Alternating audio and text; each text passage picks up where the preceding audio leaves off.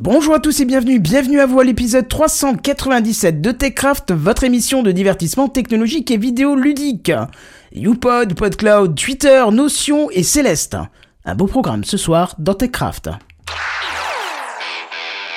Sound City présente. TechCraft.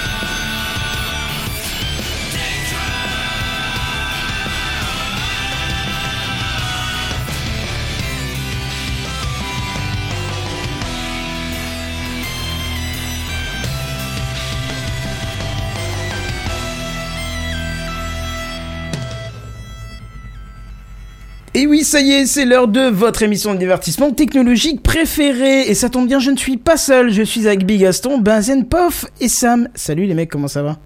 Bonsoir. La grande forme? On a fait péter les potards, c'est un bon indice. Bah écoute, ouais, c'est cool. Ouais, ça va être bien. Euh, bon, même si j'ai un peu foiré le début, mais écoute, j'avais un retour. Bon, bah voilà, écoute, c'est comme ça, ça arrive. Il faut bien qu'une fois de temps en temps, le début Et j'allais passe dire, pas tout à fait faut bien. garder les traditions en vie. oui. Si tu le réussis à chaque fois, franchement, ça devient lassant. Il y a plus aucun suspense. Tu vois, faut, faut maintenir un peu le. Combien le de démarrages j'avais pas raté Ça faisait des semaines et des semaines, donc fallait, fallait bien qu'il y ait un petit Bah ouais. truc qui merde, quoi. Sinon, c'est Ouais, pas. c'est vrai, c'est vrai. Voilà. Mais bon, là, ça va, on est en live et tout va bien, tout va bien se passer. Et on est super content d'accueillir euh, Pof. Ça va, Pof? Bah ça va. Et toi euh, ça va? Et vous? Oui, ça, oui, fait, ça euh, ça fait un Enchanté. pas passé moi je- j'aime bien passer euh, dans votre émission et euh, discuter de tous les trucs euh, qui sortent euh, euh, et euh, t'as l'impression de j'ai- l'impression de pouvoir vous écouter de faire mais non mais attendez et puis de euh, intervenir quoi pour Bah ouais, là, tu peux intervenir. ouais, c'est encore mieux. Oui. Alors que d'habitude, tu t'énerves tout seul dans ta bagnole, t'es genre, C'est putain, ça, quel monde de sur Twitch, c'est je pas vrai. quand, quand, quand je peux passer sur Twitch et que je, veux, que je suis dans le chat là et que je vous envoie 15 000 messages, au bout d'un moment j'arrête parce que euh, j'ai l'impression de devoir euh, dire des trucs toutes les deux minutes et je me dis oh, Sauf En fait, que, je, ne, que je passe, quoi. je ne crois avoir euh, jamais vu de message de toi dedans, donc il doit y avoir un filtre. Parce que... Mais si, Oh, je viens, je viens une fois euh, tous les euh, six mois, mais je viens. Ah oui, c'était en 2018, oui, je me souviens, un dernier message, oui, je me souviens. Rappelle-toi en 85. Voilà, c'est ça. Mais t'hésites pas, hein, tu vois, la porte elle est ouverte et puis euh, tu viens, euh, tu viens quand tu veux. Donc euh, même si tu veux participer comme ça à la volée, hein, tu hésites pas. Et puis de toute façon, il y a toujours une place pour toi, même si tu veux rejoindre l'équipe. Hein, tu sais que t'as vu, je te mets l'impression en live tout devant tout le monde. J'avoue. Écoute, si j'avais du temps, euh, je m'occuperais déjà de euh, m'occuper de mes propres podcasts. Ah oui, c'est vrai que ça avant de bien. ouais. rejoindre le podcast des autres. Effectivement. Bon, très bien. On va passer à l'introduction puisque comme d'hab, on a une introduction et ça c'est bien. C'est l'introduction. Bon, on va essayer de faire vite aujourd'hui. Oh, tu parles, c'est encore un truc qui va durer des heures, ça.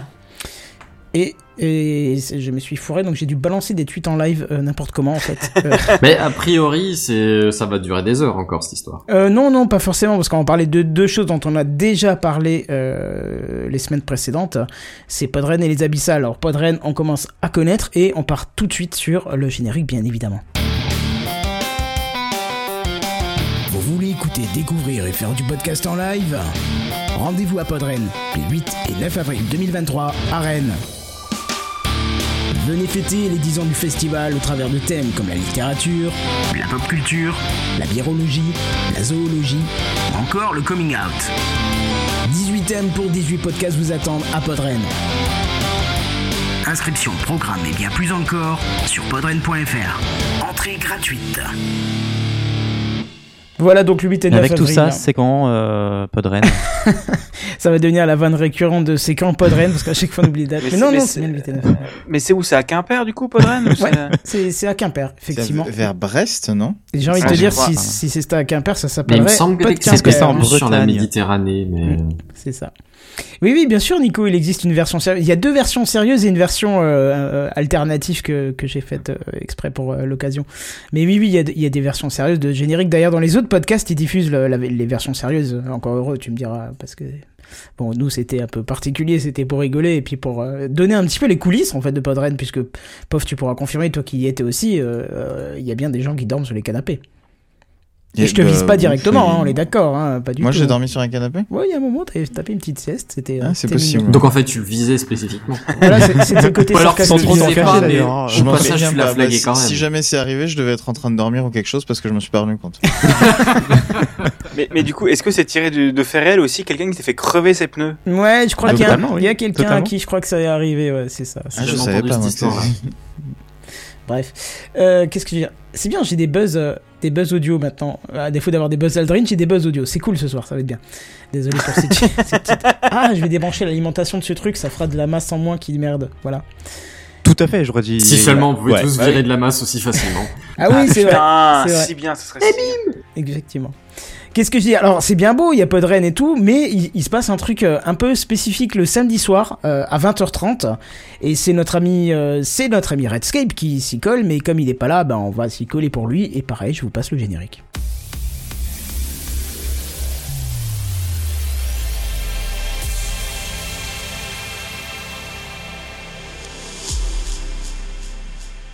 Music.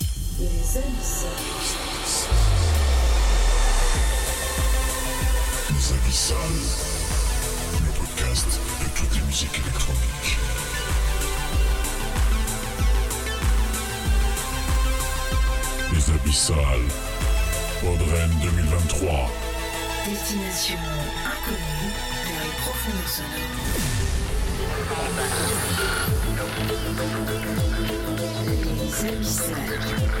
Le samedi 8 avril 2023, venez ressentir le pouvoir de la musique grâce aux Abyssales. Une heure de DJ set pour se libérer la tête et l'esprit et fêter les 10 ans de Podren.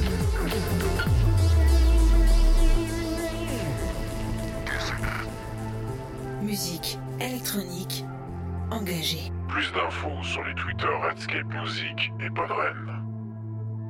Les Abyssales, Podren 2023, le DJ set, samedi 8 avril 2023, à partir de 20h30. Les abyssales. D'accord, faisons comme ça. Effectivement, faisons comme ça, passons à un générique de 2 secondes à peu près au max. Parce que voilà, c'est vrai qu'il est long. Et je crois que c'est celui de la semaine dernière, de, il y a deux semaines en fait. J'ai oublié de, de mettre celui de la semaine dernière dans le cartoucheur. Tu m'en voudras pas, Redscape, quand tu vas écouter. Euh, tu m'envoies tellement de que versions si. que voilà. Tu viens de signer ton arrêt de mort. En fait, Oui, oui, crois. je sais, je sais. Bah écoute, je me suis trompé, je me suis trompé. Il y en, a- il y en avait quatre de suite, euh, j'en ai enlevé quelques-uns et je savais plus lequel c'était, donc euh, je crois que c'est pas va le bon. gueuler sur des mecs dans sa rue à cause de toi. ça doit être ça. Euh, Qu'est-ce que je veux dire euh, Est-ce que vous avez quelque chose encore à dire sur Podren et tout ça? Euh, non. Non? D'accord. Non. Bah, Peut-être écoutez. que j'y serai, euh, peut-être. C'est possible. Ah, mais c'est une bonne nouvelle, dis donc. Ça va être bien ça. Eh à bah, écoute, confirmer, mais. Ouais, bah, moi je te dis, vas-y, ça va être sympa. Allez, sur ce, on va passer sur les news high-tech. C'est les news high-tech. C'est les news high-tech. C'est les news high-tech. C'est les news high-tech. T'as vu le dernier iPhone, il est tout noir. C'est les news high-tech. Qu'est-ce que c'est le high-tech? C'est plus de mon temps tout ça. Sam. Et oui, ce soir, je vous parle de l'outil en vogue Notion qui introduit de l'intelligence artificielle. On n'arrête plus depuis aujourd'hui. Alors, il me semble qu'on vous en a déjà parlé euh, ici dans TechCraft Notion, euh, mais permettez-moi de vous le représenter, de vous parler un petit peu de la nouveauté de euh, aujourd'hui. Alors, Notion, c'est quoi? C'est un outil de gestion de données et de tâches qui a gagné en popularité ces dernières années grâce à sa flexibilité et sa capacité à s'adapter aux besoins individuels des utilisateurs. Et avec l'introduction de l'intelligence artificielle qui était annoncée aujourd'hui dans Notion, eh bien cet outil devient encore plus puissant et offre de nombreuses fonctionnalités avancées. Alors nous allons explorer les différentes fonctionnalités de l'IA dans Notion, ses avantages ainsi que ses limites si vous le voulez bien. Alors, l'utilisation de l'IA dans Notion, eh ben, elle offre de nombreux avantages aux utilisateurs. Notamment, elle permet euh, de gagner du temps en, automatisant, en automatisant certaines tâches, euh, de mieux organiser les données et faciliter la collaboration entre les membres d'une équipe. Elle permet aussi euh, d'aider les utilisateurs à mieux comprendre leurs données, à identifier des tendances et des corrélations qui seraient difficiles à repérer autrement, sans IA. Alors, permettez-moi de vous présenter quelques euh, grandes fonctionnalités de l'IA de Notion.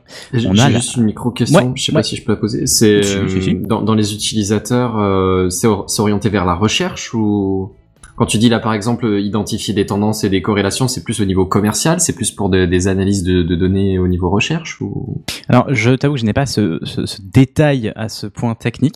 Par contre, de, on pourra échanger à la toute fin parce que j'ai un petit peu testé. Euh, mais ça a l'air de prendre en charge vraiment tout plein de choses. Déjà, Notion, pour ceux qui connaissent un petit peu, euh, tu peux faire beaucoup de choses avec. Euh, là, l'IA est très très bien intégrée. Donc, que ce soit dans tes tableaux, dans tes euh, plannings, dans plein de choses, elle, pourra, elle pourra t'accompagner, elle pourra t'aider. Elle se D'accord, limite pas à une fonctionnalité, elle est vraiment intégrée au sein de toutes les fonctionnalités de, de Notion. Euh, du coup, la première fonctionnalité, euh, c'est la reconnaissance de texte et de voix. Donc, l'IA de Notion peut reconnaître le texte et la voix des utilisateurs et les convertir en données exploitables. Par exemple, les utilisateurs peuvent ajouter des notes à leur base de données en, utilisa- en utilisant la reconnaissance vocale, ce qui est très pratique pour les personnes qui ont besoin de prendre des notes euh, rapidement. On a aussi le traitement du langage naturel, c'est-à-dire que l'IA est capable de comprendre le langage naturel, un petit peu comme le fait ChatGPT, on va pas se mentir. Et euh, cela signifie que les utilisateurs peuvent euh, poser des que- des questions euh, et formuler des demandes en langage tout à fait naturel et que Notion sera capable de les comprendre et de les interpréter. Les utilisateurs de Notion peuvent également utiliser cette fonctionnalité pour créer des modèles de texte qui sont automatiquement remplis avec des données pertinentes. Pourra en revenir là-dessus. Euh, et enfin, l'analyse sémantique. Euh, L'IA de Notion peut également effectuer des analyses sémantiques pour comprendre la signification des données stockées dans la base de données. Par exemple, si un utilisateur ajoute un article sur un sujet spécifique, eh ben, Notion pourra identifier les sujets connexes et proposer d'autres articles pertinents qui sont déjà intégrés euh, soit dans le document Notion ou ta base de données Notion, ou même tirés du web en fait, du monde en fait. Quelques, euh, je vais vous présenter quelques exemples concrets euh, Ouais, d'utilisation. que je vois pas comment ça se traduit. Ça reste un peu vague, ouais, effectivement. Euh, L'organisation de la base de données. Donc, euh, l'IA maintenant peut aider à organiser la base de données en identifiant des catégories et des tags pertinents pour chaque entrée. Ah, C'est un peu technique, mais les utilisateurs peuvent également utiliser l'IA pour créer des relations entre les données de leur base de données, ce qui les aide à mieux comprendre ces données-là. Donc ça permet de créer mieux des liens de manière euh, automatisée. On va laisser le travail à, l'IA euh, parce que déjà par exemple sur Notion, on peut euh, mettre, on travaille beaucoup sur des bases de données dans Notion et on peut créer des différentes vues et en affichant que certaines données tirées de la base de données. Donc il pourra peut-être mettre en forme de manière intelligente et pertinente ces données-là. On a la planification aussi, la gestion de projet, puisque euh, déjà Notion peut faire ça, et là ce sera, euh, ça peut le faire de manière automatisée. Donc elle peut aider à planifier des, projets, à les gérer en automatisant certaines tâches. Et par exemple, les utilisateurs peuvent utiliser l'IA pour créer des tâches automatiques qui seront assignées aux membres de l'équipe en fonction de leur dispo. Donc euh, pourquoi pas alors bien que l'IA Notion offre de nombreux avantages, il y a, quand même des limites à cette techno. Euh, on a des biais qui sont euh, liés à l'apprentissage automatique, qui peuvent entraîner des erreurs ou des incohérences euh, dans les bases de données, euh, dans les données, pardon, de manière générale, et des erreurs de reconnaissance qui peuvent également affecter les précisions des, euh, des résultats. Mais voilà, ça vient de sortir, c'est nouveau. Euh, ça, ce sera très certainement euh, peaufiné, puis c'est de l'intelligence artificielle, donc ça, ça apprend euh, constamment. Donc, euh, donc voilà, rappelons que ça vient de sortir aujourd'hui juste. Donc pour conclure, l'IA Notion offre de nombreuses fonctionnalités avancées qui peuvent aider les utilisateurs à mieux organiser leurs données, à gagner du temps et à mieux comprendre euh, leurs données. Et bien que euh, ait des limites, les perspectives d'avenir pour cette techno sont quand même prometteuses. Et à mesure que les développeurs continuent d'améliorer les capacités de l'IA dans Notion, eh bien les utilisateurs pourront profiter de fonctionnalités encore plus avancées et euh, tout à fait utiles. Je sais pas si comment vous dire. Moi, j'ai pas bien capté comment ça se. Tu vois Déjà, la Bah, présentation en elle-même, la première fois quand on en a parlé, parce qu'on en a déjà parlé de l'IA qui débarquait dans Notion, hein, j'avais Ouais. pas capté en quoi ça allait être utile. Et même là, après ce que tu m'as expliqué, j'ai du mal à voir comment l'utiliser. Mais après, c'est vrai que Notion, c'est un Bah, outil qui est extrêmement complexe et. En fait, euh, on va pas se mentir. Bah, je, je vais juste terminer parce qu'en fait, j'ai pas tout à fait terminé. Mais bon, vous êtes tombé dans le panneau, je crois. Mais euh, ce, tout ce que je viens de vous dire a été rédigé par Notion. Euh, mais étant Ah oui, donné carrément. mon manque de temps aujourd'hui, euh, j'ai pu vous fournir rapidement des informations utiles sans avoir à les rechercher moi-même. Je suis reconnaissant envers Notion pour cette aide précieuse et envers vous euh, pour votre intérêt pour ce sujet passionnant. Cette phrase aussi Oui. était rédigée par Ouais. Notion. Vous avez compris Là, ça se sent, ouais, par contre, ouais. Bon, là, c'est bon, j'arrête. Mais voilà, vous avez compris, vraiment tout a été rédigé, euh, ou quasiment tout, euh, par Notion, qui a construit à peu près 95% euh, de ma news. J'ai rédigé l'intro moi-même, euh, et ces lignes-là que je vous lis. Euh, j'ai adapté quand même quelques tournures, on va pas se mentir. Euh, j'ai supprimé quelques petites, euh, quelques paragraphes inutiles. Euh, mais je trouve qu'il a beaucoup parlé pour pas dire grand chose. C'est-à-dire que c'est un peu le ressenti là que vous avez, c'est qu'au final, on comprend pas trop. Mais, on, oui, on Mais du pas coup, cette démo permet de voir un petit peu ce dont il est capable, vous voyez. Donc certes, peut-être que j'aurais dû affiner, mais il est capable de ça. D'ailleurs, du coup, j'ai testé rapidement. Il est capable de ça, mais euh, en tout cas, il m'a sorti un texte euh, sur le papier très bien construit. Mais plutôt euh, qui générique, parle quoi. de notions, mais effectivement, bah oui, Ouais. c'est très des notions, ouais, clairement, mais euh, pas trop concret. Mais j'aurais pu, euh, et très certain qu'il en est capable ou qu'il le sera davantage, mais lui demander d'être plus concret, plus précis, moins vague, euh, parce que voilà, il peut revenir, tu peux lui demander euh, de, de reformuler des ou- exemples plus concrets ou un truc. Ouais, d'accord. Donc en fait, en fait là, il a clairement fait du chat GPT. Je sais pas ce que vous en pensez, Mais mais, carrément, ouais. euh, Ouais, mais et je trouve le ça même moteur ultra. euh, euh, derrière, il me semble. je- j'ai j'ai pas creusé. j'ai- Franchement, j'ai pas eu le Il temps. Je vais être honnête. c'est, euh, c'est, euh, ben, je sais plus, c'est pas OpenGPT justement le nom Si, du, si, c'est euh, OpenGPT, le nom du moteur. du, du moteur et il me semble que en J'en avais parlé la semaine dernière derrière, alors, euh, ou d'avant, mais ouais, c'est possible, c'est possible. Mais en tout cas, voilà, c'est c'est sorti aujourd'hui. Je crois que c'était euh, accessible que à des bêta testeurs. Oui, Moi, oui, je- je l'avais, ouais. Ah, tu J'avais- l'avais J'avais testé. euh, ben, j'avais testé euh, pour faire euh, une, une des séries de tweets euh, sur euh, PodCloud. À partir de Notion? Ouais, en fait, j'avais C'est une des dit, euh, bah, ouais. voilà, euh, tu sais, le truc qu'on a fait euh, pour la fin d'année avec le récapitulatif des stats de l'année, etc. Oui, oui, oui. Euh, j'avais fait euh, euh, écrit un tweet de récap de l'année, etc. J'avais testé autant avec ChatGPT qu'avec Notion en lui disant, en utilisant les trucs euh, continue writing, euh, les trucs comme ça d'IA. Et en gros, il, il faisait deux trois propositions et euh, enfin, il était obligé de remanier, et de refaire un peu à ta sauce parce que sinon, ça fait vraiment très, euh, enfin, ça se voit que c'est robotique, quoi. Oui, oui. Mais euh, c'est vrai que ça peut t'aider à te donner deux trois idées, euh, comme tu chercherais sur internet, euh, sur euh, Google I- ou Images, euh, des, des inspirations, quoi. Tu vois. Oui, oui, je vois, ouais. Clairement. Bah, là, au début, je lui avais juste demandé de faire un plan sur euh, l'utilité de l'IA dans Notion. Donc, il m'a construit des, dans plan des grands titres. Et après, je lui ai dit bah, de, de, remplir ce plan. Et il m'a sorti ça. J'ai supprimé les titres, j'ai un peu adapté, comme je vous le disais. Euh, mais du coup, moi, ça m'emballe grave parce que ChatGPT, du coup, je l'ai enfin testé. Parce que je vous disais que ça faisait longtemps que je devais m'y mettre, mais j'avais toujours pas testé. J'ai pu tester. C'est plutôt convaincant. En vrai, on va pas se mentir. Mais là, j'avais une de mes résolutions de cette année, c'était euh, de me mettre vraiment à Notion. Donc, il faut que je transpose tout ce que j'ai. Actuellement, je travaille sur euh, beaucoup sur euh, Note euh, d'Apple. Je- il faut que je, je Alors, fasse- le travail de. Si je peux te tout donner un conseil, euh, Ouais. pour, pour Notion, euh, ne l'utilise pas pour tout. En fait, euh, je- je- moi j'ai- basculé tout sur Notion il y a deux ans maintenant, un truc comme ça. Bah, C'était au début du Covid. Euh, Parce qu'en plus, quand, quand tu crées un compte euh, au début du Covid, c'était, euh, t'avais toutes les options gratuites, machin, pas de limitation, tout ça. Donc j'en ai profité, je l'ai fait. Et en fait, je me suis vite aperçu que hum, j'utilisais Evernote avant. J'ai tout Ok. transféré d'Evernote à Notion. Et je me suis vite rendu compte que j'utilise Notion que pour les choses qui sont plus complexes, qui nécessitent un peu de mise en page, qui machin. Mais pour les notes brutes, tout ça, je continue à. Enfin, maintenant j'utilise euh, Notes d'Apple, tu vois.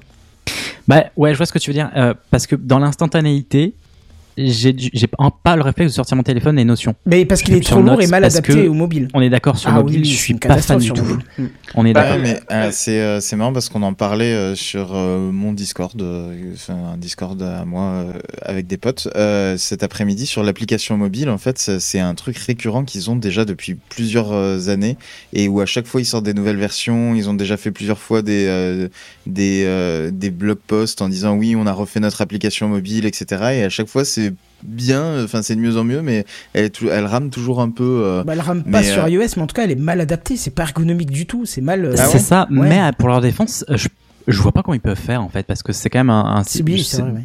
Plus un truc de desktop. euh, C'est ça. Ou de tablette, mais, à la limite, ouais. Mais ouais, effectivement, peut-être mettre un gros coup sur de l'ergonomie, embaucher des gens là-dessus, je sais pas, mais effectivement, il y a un truc à faire, mais j'ai pas encore le réflexe parce que, effectivement, clairement, j'ai pas envie de noter sur Notion sur mon portable, quoi. C'est, c'est, pas aussi simple, effectivement, ni euh, aussi accueillant, on va dire, que euh, simplement en appli de notes, quoi. Mais tu vois, par contre, au Ouais, niveau je- pro, j'utilise Notion euh, tous les jours et je l'utilise Ouais. aussi. Euh, j'utilise beaucoup pour les bases de données.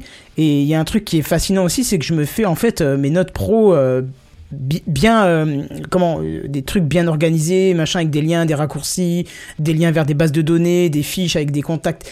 Ça, c'est extrêmement puissant parce que du coup, euh, un exemple bidon, tu vois, moi je fais l'adressage de mes ports switch directement sur Notion, tu vois, parce que je peux me faire une espèce de, de, de grande base de données avec tous les états des ports, les VLAN, les machins, les trucs, les adresses max que tu veux. Enfin, tu vois, je peux tout mettre dedans et ça c'est hyper pratique. Ce que je n'arrive pas à faire sur Evernote ou Note d'Apple ou machin, je peux.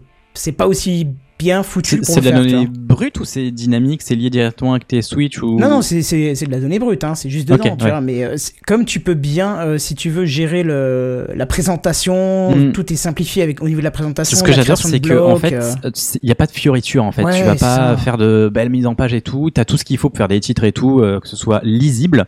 Mais voilà, tu te focuses sur l'essentiel, sur le fond plus que la forme. Ouais, tu, Euh, peux. ouais. Donc ça. Tu peux faire un c'est pour ça document que qui est très aussi. beau à regarder en fait au final Et sans ouais, avoir pas passé beaucoup de temps. C'est pour ça que je suis étonné quand Péremptoire me disait dans, dans le chat là, euh, puisque vous pouvez venir tous Ouais, les ce que j'allais en dire. live. Il, vient de dire Voilà.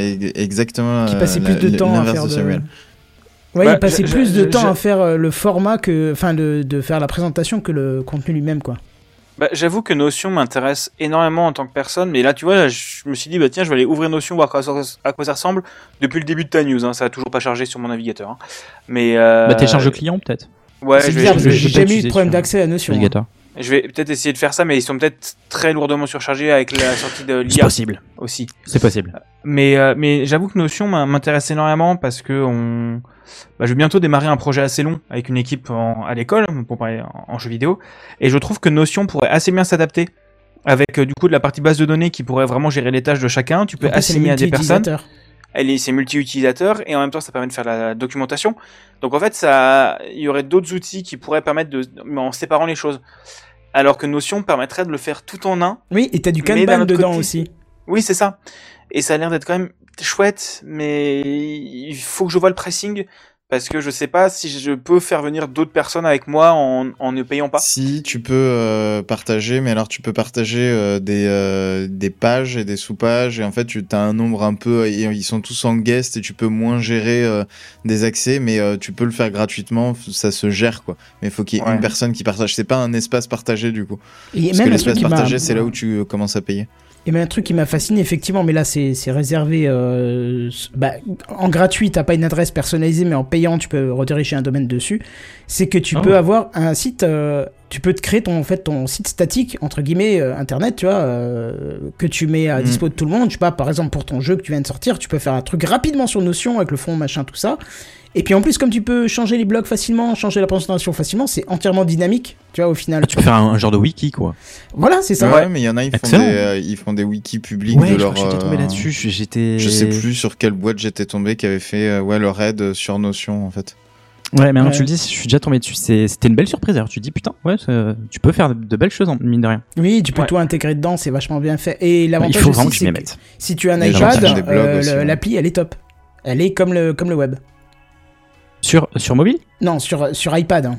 Ah oui. Tu vois Mais il faudrait que je regarde si votre appli sur iOS elle est pas différente de sur Android parce que pour le coup moi elle est lente mais l'ergonomie ou quoi que ce soit ça me dérange pas du tout euh, donc euh, Bah, je la trouve pas non, bien. elle est parce aussi que- pas tout lente. à l'heure j'ai essayé de mettre des trucs dessus et, et j'ai trouvé ça euh, utilisable quoi euh, au moins juste pour mettre du texte et des trucs j'ai pas trop trouvé de soucis quoi Non, moi pour, le, pour les Mais tableaux. en fait, c'est que tu dois naviguer dans des dossiers, des sous-dossiers euh, d'emblée pour euh, retrouver tes notes. Enfin, Bah, ça encore, ils ont fait des trucs. mais Ils ont mis des raccourcis euh, entre Ouais. guillemets intelligents. C'est-à-dire que quand tu vas souvent sur un truc, il va te le mettre en, en, en- en présentation en haut, dès ouais, la bah, on a l'air d'avoir la même hein, je pense Mais, ouais, mais, pas, pas de mais problème de fluidité, hein, c'est réactif, y Non, pas de sur iOS, il n'y a pas de souci de, de ce côté-là, sinon ça sortirait pas de toute façon. Donc, euh, mais, mais ce que j'ai vu par contre, c'est que dès que tu as un tableau qui est un peu trop large, tu peux pas forcément naviguer dedans, c'est- pas, pas bah, bien après c'est plus le problème que c'est sur un téléphone quoi Oui, oui, c'est ça. Mais oui, c'est ça. C'est pour ça que je, je me demande en fait comment ils peuvent faire, tu vois. Mais effectivement, oui, c'est le problème, c'est qu'on est sur un petit écran.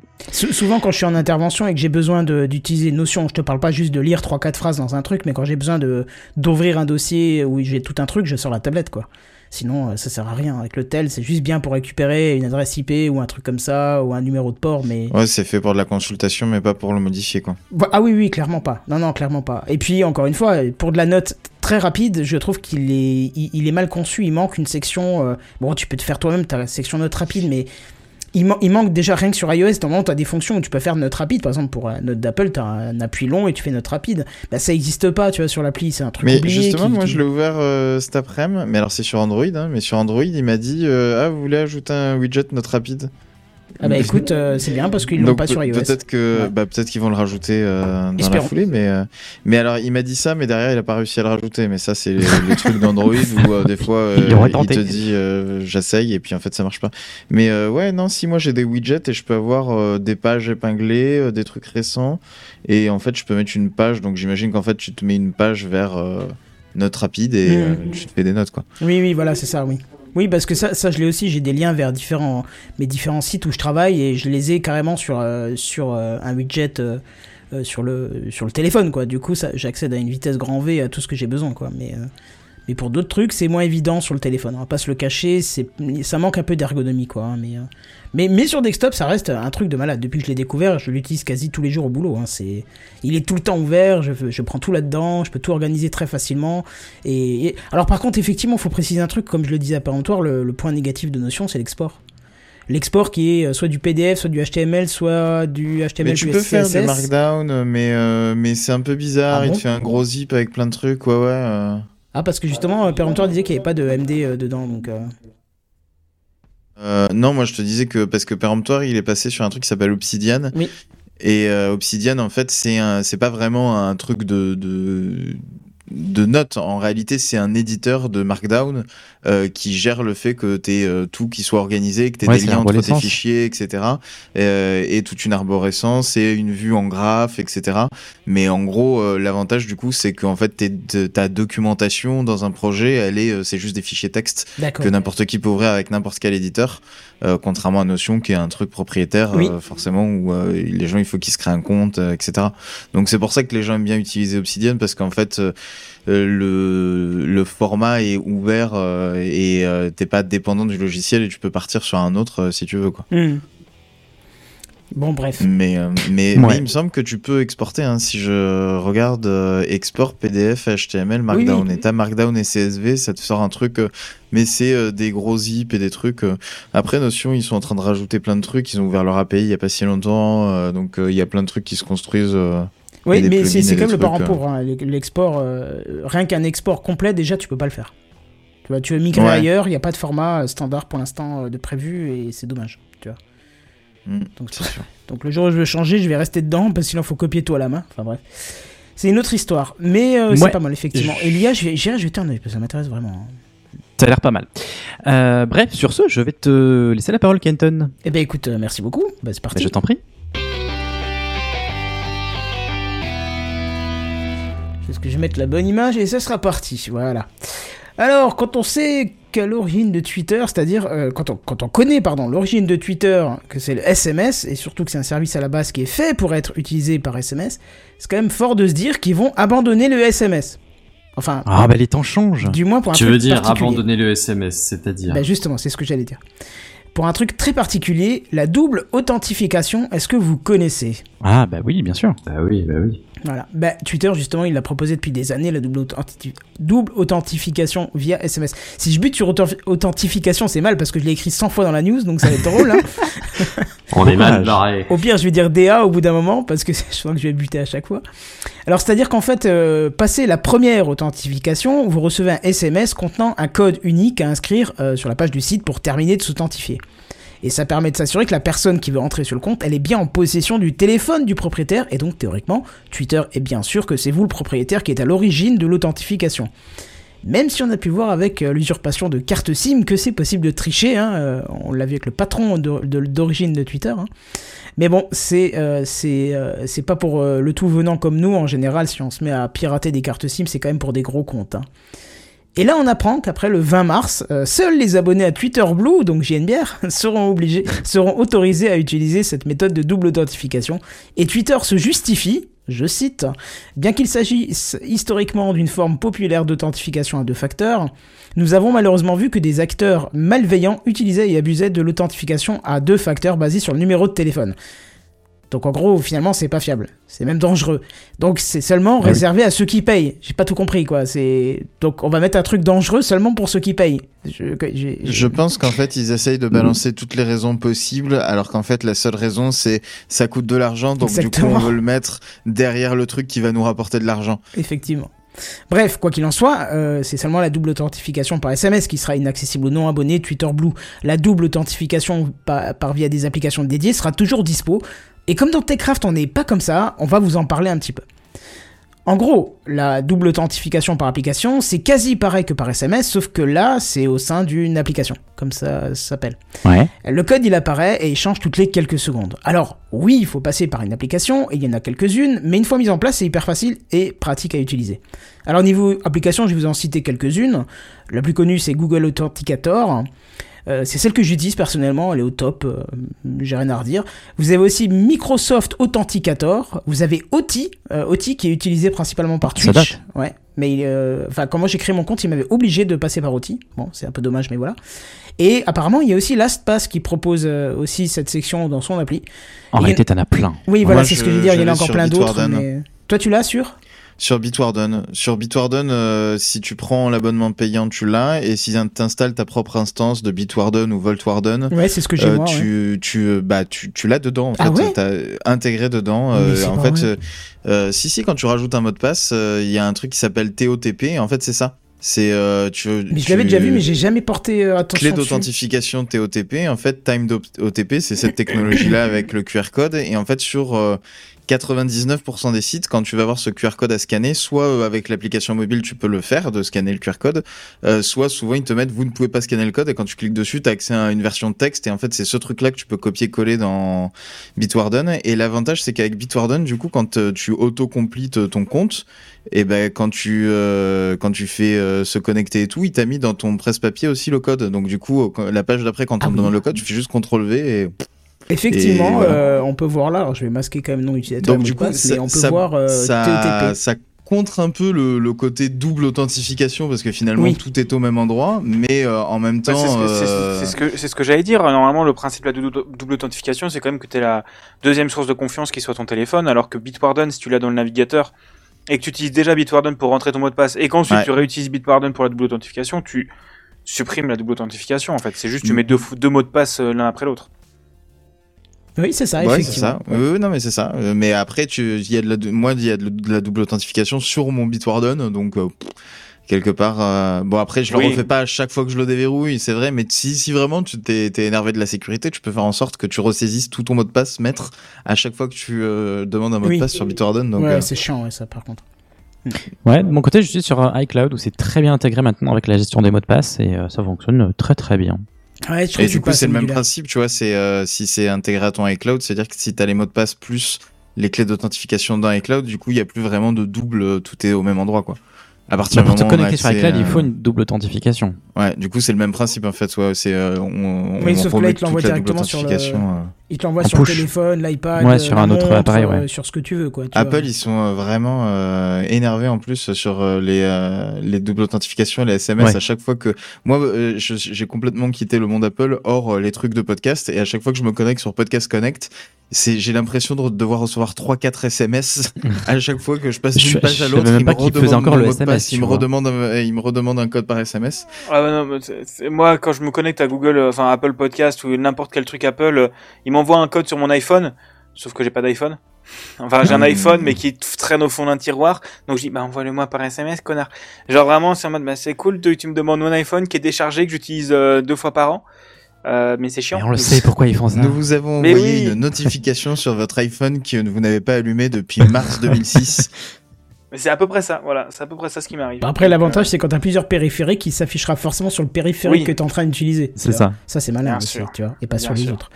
Enfin bref. Bon, alors je vous en ai cité quelques-uns, mais euh, comme vous l'avez compris, il y en a plein d'autres. Mais là, vous avez déjà de quoi commencer euh, par les applis les plus connues et les plus respectueuses, on va dire. euh, Enfin, En même temps, il n'y a jamais Moi, de, ce que je avec. mais- trouve dommage, euh, c'est qu'ils aient pas remplacé ça par euh, un mail. Euh, personne n'aurait rien dit, tu vois. Ils auraient dit euh, bon, euh, les gens qui avaient les SMS, maintenant on vous l'a enlevé, on- euh, sauf si vous avez Twitter Blue, et on vous a mis un mail à la place. Et t'as des tonnes de, de services qui juste te font une double authentification par mail quand tu te connectes Oui. depuis un nouvel Ouais, mais appareil. la problématique de sécurité est la même, probablement, non? Ben, en fait, euh, c'est quand même une double authentification dans le sens où il faut euh, le deuxième facteur. Non, c'est aussi ta connaissance. Oui, mais on peut donc, prendre ouais, non, possession téléphonique, on peut prendre possession de ta boîte mail, tu vois, donc... euh, Ouais. Ouais, mais leur argument de sécurité était pété du cul, donc. Euh... Oui, c'était juste ça coûtait Oui, cher. quoi, oui, bien tout. sûr, bien sûr. Faut arrêter. Et. Mais euh... Attends, je voulais dire un truc qui était intelligent. Oui, non, le truc qui est, qui est, qui est craignos. Non, mais tu vas peut-être en parler? Non, je crois que tu en parles Bah, pas. je sais pas. Euh, fais gaffe. Non, euh, les... non, non, j'ai ta news, t'en parles pas. Euh, le truc, c'est qu'ils le, le cancel, là, ils préviennent les gens, mais en fait, si, si vous l'avez, la double authentification par SMS, Oui, j'ai vu ça. et, oui. que, et que vous l'avez pas déactivé après le 20 mars et que vous payez pas, vous pouvez plus vous connecter à Oui, Twitter. oui, ça c'est un petit peu le Pardon. truc. Mais je pense qu'ils vont y remédier très rapidement à ce. ce Mais ah bah oui, mais, enfin, s'ils le suppriment, mais s'ils suppriment la double, double authentification de ton compte, Ah bah ouais. euh, Ils suppriment la sécurité de ton ils suppriment compte, la euh. sécurité de ton compte alors que tu pourrais l'avoir activé exprès.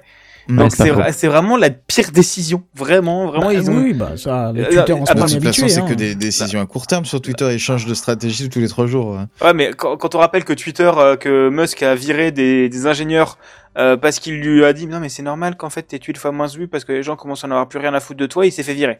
Donc à partir de là, tu, tu te rends compte qu'il y, a- il y a plus personne qui dirige à la tête et que vraiment ils sont ils font des trucs random, tu sais vraiment Non, génération oui, procédurale de décision à la con. Moi, j'ai j'ai vécu beaucoup de bonnes choses sur Twitter. J'ai vécu aussi beaucoup de mauvaises choses sur Twitter. Mais je pense qu'on serait tous soulagés si là, euh, ça, faut, faut arrêter quoi. Faut mettre fin à cette souffrance. hein. Ouais, c'est pas n'importe quoi de- depuis deux mois. euh, Enfin, non, mais je veux dire, il, il, il, y a- il y a- il y a vraiment plein de trucs cool avec Twitter, mais là, euh, depuis quelques mois, ça fait n'importe quoi là. hein. Ça, ça part dans Ah, tous les sûr. sens. Ils arriveront pas. À Mais non, mais c'est un je des pense. meilleurs coups de com de la planète. Hein. Ah oui, oui. Ouais, je sais pas si ça leur permet de d'avancer. euh. Bah, c'est peut-être une prise de risque, mais en tout cas, c'est le meilleur coup de com de la planète. Ils ont eu, ils ont eu un record d'inscription depuis euh, deux mois, donc. euh, Ah ouais? Ah oui, oui, record de création de compte depuis deux mois, donc voilà, c'est bon. le meilleur. Bah, il y avait une compte. phrase que je n'ai plus, Mais mais, t'es sûr que c'est pas parce que qu'on parle de juste les toi. bots, euh, c'est plus facile de, de créer des comptes parce que euh, depuis qu'Elon Musk a dit on va, on va faire en sorte qu'il n'y ait plus de bots sur Twitter, j'ai l'impression qu'il n'y a jamais eu autant de bots sur Ah Twitter. ouais? Ah, pas- Moi j'ai des, des spams Ouais, dans, mes des DM le choses temps, comme ça, euh, ouais. C'est euh, Pire qu'avant. Je pense qu'il a, il a dû il a dit mais Google euh, Google euh, reCAPTCHA ça coûte de l'argent, on enlève. vraiment il a dû supprimer Ouais, les c'est captcha. Vraiment, je pense que c'est un des trucs débiles dans le genre. Ouais, bon, bref. Bon, je continue quand même hein, pour la mise en place hein, euh, de, votre, euh, de votre code euh, Twitter à travers l'application. C'est très simple. Une fois que vous avez activé cette double authentification par token, hein, parce que c'est comme ça que ça s'appelle à l'origine, vous allez devoir scanner un QR code avec l'appli en question, celle que vous aurez choisie. Et ça, ça, va vous ajouter une ligne de code qui change toutes les X secondes dans votre application. Alors, je vous vois déjà venir, les petites feignasses de la tech. Oui, mais je vais pas mettre une appli en plus, juste pour Twitter, blablabla, mon poisson rouge est rouge. Euh, mais moi, je vous stoppe directement. Parce que cette double authentification, elle existe vraiment partout. Que ce soit pour vos comptes Google, Microsoft, Instagram, vos VPN, vos machins, vos trucs, on peut le, on peut le mettre en place partout. On peut l'activer partout et c'est super intéressant de l'utiliser. Même mon NAS, par exemple, j'ai mis ça en place. Et je peux vous assurer que ça m'a Mm. sauvé la mise plusieurs fois avec les tentatives d'attaque et machin. euh, donc voilà quoi.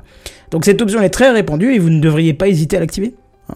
Surtout que sur mobile, euh, certaines, euh, euh, cer- euh, pardon, Surtout que sur certaines applications mobiles, ça nécessite votre code de déverrouillage ou de votre fa- Face ID, ce qui renforce encore plus l'accès à l'application. Donc euh, vous avez entre guillemets une triple sécurité. Donc bref, si vous voulez éviter tout risque de vol de compte, comme l'a déjà été confronté très récemment l'excellent journaliste Jérôme euh, Tech, euh, le journaliste tech Jérôme Colombin, euh, n'hésitez pas à prendre quelques minutes pour activer cette double authentification. Voilà. Maintenant Ouais. la petite question, est-ce que vous l'avez vous euh, en place la double authentification J'ai Bah oui, oui, oui. ouais.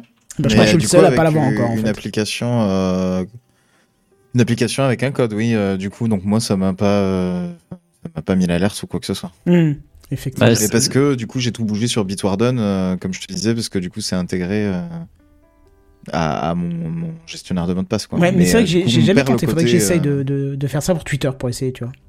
Par le côté euh, deux facteurs. Quoi. F- Faudrait que j'en parle sur Twitter, euh, sur sur Techcraft, mais euh, c'est vrai que je suis passé à la clé de sécurité et du Oui. coup c'est ce que j'ai mis sur euh, sur Twitter et ça fonctionne très bien. C'est vrai que tu nous en as pas trop parlé encore. Non, c'est vrai, je devrais en faire peut-être un dossier ou quelque ouais, chose. ce Mais serait ouais. intéressant. moi, parce que je serais curieux parce que je voulais me le prendre il y a quelques temps, une clé de sécu comme ça, mais apparemment c'était pas compatible avec la carte mère euh, que j'avais. Donc, euh. Avec une carte mère? Mais oui, parce qu'apparemment ça exploite TPM2.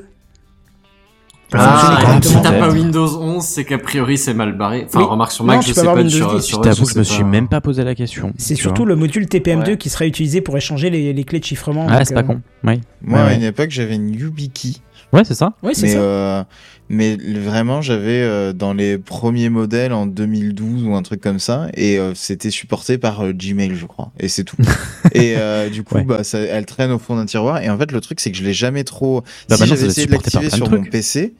Euh, genre sur un PC Linux et tout, je me suis bloqué à l'extérieur de mon PC, je pouvais, ça marchait pas du tout. Et du coup, j'a- j'arrivais plus, donc du coup, je l'ai désactivé et finalement, je l'ai, je l'ai pas du tout utilisé. Et là, j'hésite à la ressortir et à l'utiliser parce que comme tu dis, maintenant, c'est, c'est supporté à plein d'endroits.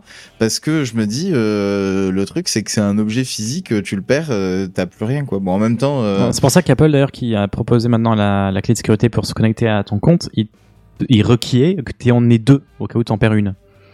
Ah, Euh, Ah donc oui, sur tous mes autres services, du coup, j'imprime euh, moi mes, mes mots de passe de secours, tu vois. hum, c'est vrai que t'as des mots de passe de secours. ouais. Ouais. Oui, oui, chez Google aussi, t'as ça. Bah, euh, c'est bah, c'est les mêmes que pour la double authentification. T'en as aussi pour la double d'ailleurs, oui, authentification. ouais, complètement. ouais.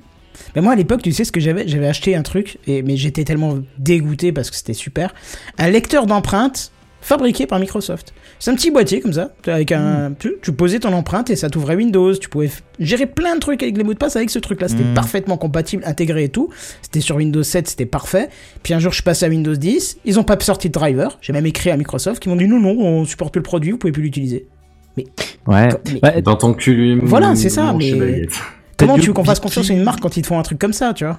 YubiKey qui propose un truc. Alors, pas tout à fait la même chose, euh, parce que là, ça reste une clé YubiKey, mais pour la débloquer, il faut ton empreinte digitale. Oui, sur la clé directement, ça que j'avais vu, ouais. Voilà, mais donc ça fait quand même un.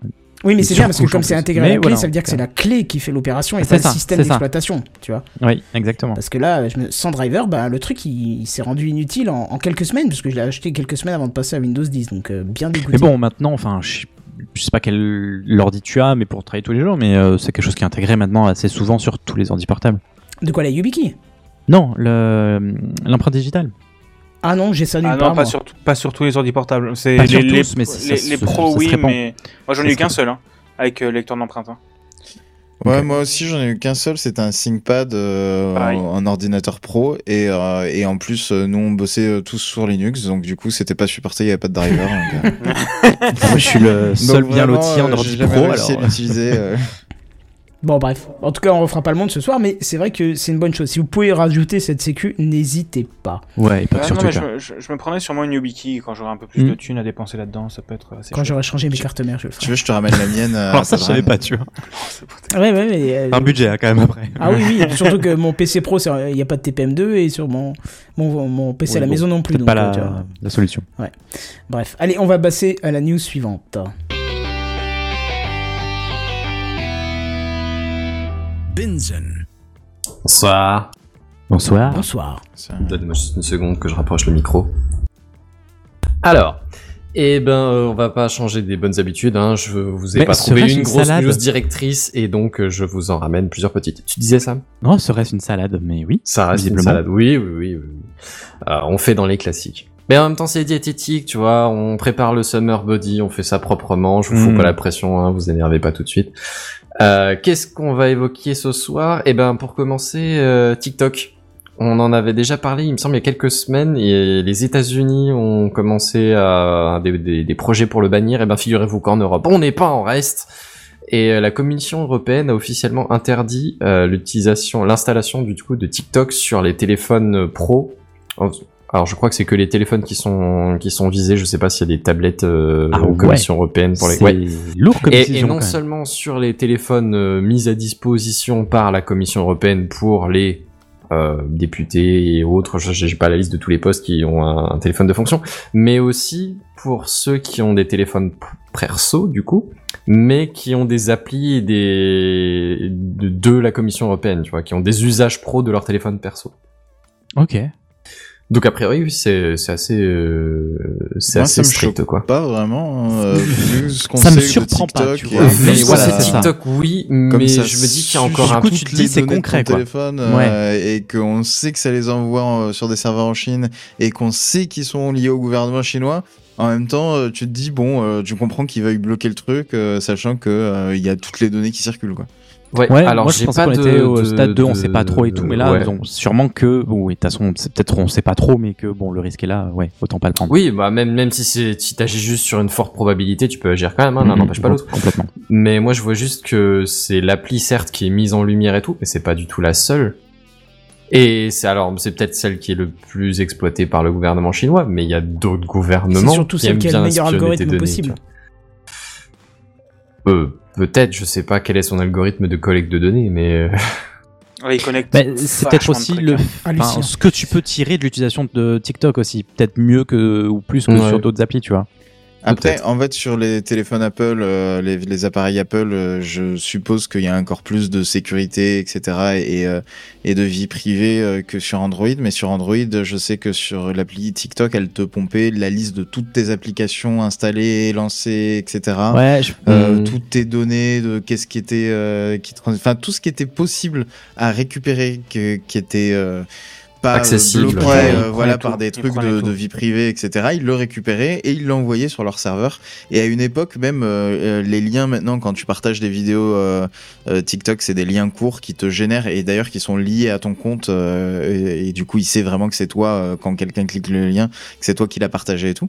Mais avant qu'il fasse ce système de liens courts, tu voyais tous les trucs qu'il partageait déjà rien que dans le lien de partage. Et tu voyais qu'en fait il partageait toute ta vie, genre euh, vraiment euh, quel téléphone t'avais, etc. Juste dans le lien de partage pour que quand quelqu'un clique sur ton lien, il sache que ah bah les gens qui ont euh, tel de modèle de téléphone, ils partagent des liens qui marchent mieux. Tu vois des trucs un peu bizarres comme ça, ça se trouve ils Mhm. font des stats dans tous les sens, mais euh, et, et, euh, le nombre de données qu'ils prennent, tu te dis que oui. euh, si derrière on sait que les entreprises chinoises, comme dans plein de gouvernements, etc., elles sont obligées de donner leurs données privées des gens au gouvernement si jamais le gouvernement en a envie, et bah du coup tu comprends que les gouvernements euh, d'Europe ils n'aient pas envie de, de prendre le risque que, euh, que ces données soient accessibles, peu importe euh, ce que c'est quoi. Ne serait-ce que l'ID d'une application secrète du gouvernement, on sait pas, ou tu vois un truc comme ça quoi. Et, Ouais. et pour, pour autant, je pense pas que ce soit le plus intéressant, tu sais, toutes les infos qui gravitent autour de ton smartphone de l'application, mais je pense que c'est vraiment tout ce qui se passe in-app Les dans l'app. et les trucs aussi. Ah, Alors, les, ouais, les centres d'intérêt, les... Voilà, je pensais ouais. plutôt à l'aspect comportemental, tu vois, parce qu'ils arrivent à dresser un profil Ah, de dingue raison, ouais. euh, avec euh, tes scrolls, les temps que tu passes pour les telle gens vidéo. Voilà, c'est ça. et, euh, Exactement. Pour les soudoyer ou récupérer des informations après. euh, Je pense qu'ils sont capables de faire des dingueries avec juste ces infos-là, en fait. Bah, déjà, quand, à partir du moment où tu regardes Ouais, mais quand tu- Spotify, tu, tu peux trouver le parti politique de la personne. Enfin, C'est ça. la- voilà. qu'est-ce Non, mais que oui, la personne clairement. voit avec une, par- avec une playlist Spotify ou avec tes écoutes sur Spotify, tu te dis qu'est-ce que tu veux faire avec TikTok, quoi. C'est ça. Et puis même ça, ça permet d'englober le, le profil de, de, de, de compléter le profil des gens, tu vois. Mhm. Mettons que tu arrives à identifier la personne, ses centres d'intérêt, mais du coup, en ayant genre son type de téléphone ou ce genre ou les autres applis qu'elle a, tu peux dresser des profils plus complets, et notamment pour euh, trouver des gens similaires, tu vois. Ouais, et puis enfin comme euh, comme on disait justement, si ça, si t'as une application du gouvernement, euh, un truc qu'ils utilisent pour Mm. tel ou tel truc, et ben en fait ça te permet juste de dire bah dans toute ma base de données d'utilisateurs TikTok, qui fait partie du gouvernement français, qui fait partie du gouvernement allemand, et du coup d'aller fouiller dans ces données-là précisément, si jamais Ouais. euh, tu veux t'infiltrer dans un gouvernement et tout. euh. Non mais si nous on arrive à trouver euh, des solutions euh, pour euh, espionner des gouvernements à travers le peu de choses qu'on connaît sur TikTok et tout, je pense Et que le peu eux, de ils sont largement a, ouais, euh, c'est ça. nous avec euh, juste euh, notre vue de l'extérieur, on arrive à trouver euh, des, euh, des scénarios qui sont largement probables. Donc je pense que eux, ils doivent faire des trucs encore plus fous qu'on imagine. Ouais, clairement. Ouais, Donc même les iPhones, du coup, je pense, sont pas à l'abri parce que Apple fait quoi? Fait limite juste le profilage et peut-être euh, Bah, bien sûr l'appli, le- elle est dans système, l'appli, ce qui se passe dans l'appli, euh, euh, voilà. ça reste. Ah oui, ce qui se passe dans l'appli, oui, mais théoriquement, le reste, euh, l'appli, elle est censée être dans un bac à sable, quoi. Ouais, c'est ça. Yes. Enfin bon, bref, tout ça pour dire euh, dans dans dans, dans le, Pardon? La Je préparais et le doigt est parti. Ah, tu t'es fait couper Je préparais ton, ton, ta Ouais, demande glissé, et j'ai ouais. glissé chef, ouais. C'est ça. Ouais, bref. Euh, TikTok interdit sur les téléphones de la Commission européenne. Virgule sonore, s'il te plaît. C'est sensible les trackpads, t'as pas idée, mon gars. Ouais, ouais, ouais, c'est ça, ouais. C'était le ta gueule le plus subtil. Ah, non, non, non, c'est. Bah non, t'avais plein de news encore après, donc. Euh. C'est ça. Euh, ouais, Apple, euh, bon, c'est pas une nouveauté. Le, le- la, santé est une de leurs préoccupations, notamment pour ce qui est de l'Apple Watch. hein. Euh, a priori, ils sont en train de travailler sur un capteur qui permet de détecter le diabète, ou en tout cas de surveiller le niveau de glucose euh, dans le sang, euh, qui est du coup un des indicateurs principaux de, de, de l'imminence ou de l'existence, et après de, de, de l'état de ton diabète. Euh, a priori, ils ont ils ont un capteur qui ils ont mis au point un capteur qui qui permet de mesurer du coup le niveau de glucose. Alors, euh, je vais pas rentrer dans les détails euh, biologiques, d'autant que je les maîtrise pas. Je vais être honnête, je l'ai lu et j'ai fait d'accord. Euh, mais en, en l'idée, ça, ça, ça lie un, ça, ça- c'est un laser qui permet de vérifier le que, que tu que tu envoies et qui revient, mais du coup avec une, une baisse de niveau, ce qui te permet de et alors bon, il faut viser le bon le bon endroit dans les cellules, du coup pour avoir un liquide. Alors ça s'appelle liquide interstitiel, mais je sais pas si c'est entre les Wow. cellules, entre ou dans une cellule entre les différentes parties de la cellule. Euh, je sais pas exactement où c'est Dans interstitiel. les interstices. C'est ça, mais c'est dans une interstice. C'est un liquide dans une interstice et a priori, il est représentatif du niveau de sucre que tu as dans le sang, dans les cellules et du coup, euh, on, on arrive à mesurer par par réfraction le, le- le niveau de sucre dans le sang. Et le seul problème, c'est que pour l'instant, c'est encore un truc assez gros. Genre, tu pourrais l'avoir en bracelet sur le sur le bras ou l'avant-bras, mais c'est pas encore possible de l'intégrer dans la montre. Hmm. Donc pour l'instant, Apple a pas euh, du tout parlé de, de sortir un, ça, que ce soit sur la montre ou dans un autre gadget. Hein. Dans un Mm. casque VR au hasard. au hasard. Mais, dans l'idée, ils ont commencé à demander des certifications gouvernementales pour euh, la mesure, pour, euh, j'imagine, des brevets, des choses comme ça. Euh, voilà. Ça, a priori, ça pourrait venir dans les prochains temps. Peut-être pas sur la prochaine Apple Watch, mais euh, ça pourrait venir dans les prochains temps. Bah, en vrai, ça fait longtemps qu'il y a des rumeurs là-dessus, mais vraiment Ouais. très longtemps pour Apple. Donc là, ça veut dire que Bah, potentiellement, a priori, ça se les précise. rumeurs sont en train de se préciser. Maintenant, je- soyons clairs, hein, il n'y a, pas de, de truc comme quoi euh, Oui, ils sont capables de le mettre dans une montre. A priori, pour l'instant, c'est trop gros pour le mettre dans une montre. Ils ont juste demandé une certification gouvernementale, comme quoi ils arrivaient à le mesurer de façon à peu près fiable, un truc comme ça. Mais du coup, ça avance en tout cas. Ouais, clairement. Et l'air de rien, ça Cool. serait quand même un gros truc parce que c'est pas du tout invasif, tu vois, par rapport à- au fait de te piquer le bout du doigt tous les jours, ce genre de joyeuseté. Et puis en termes d'autonomie, c'est c'est énorme. Et même en termes de, tu vois, c'est pas une mesure euh, deux ou trois fois dans la journée, tu vois, ça te le mesure en continu, ça te permet de prévoir, de prévenir, de dresser des profils. Enfin, ça peut être assez intéressant quand même.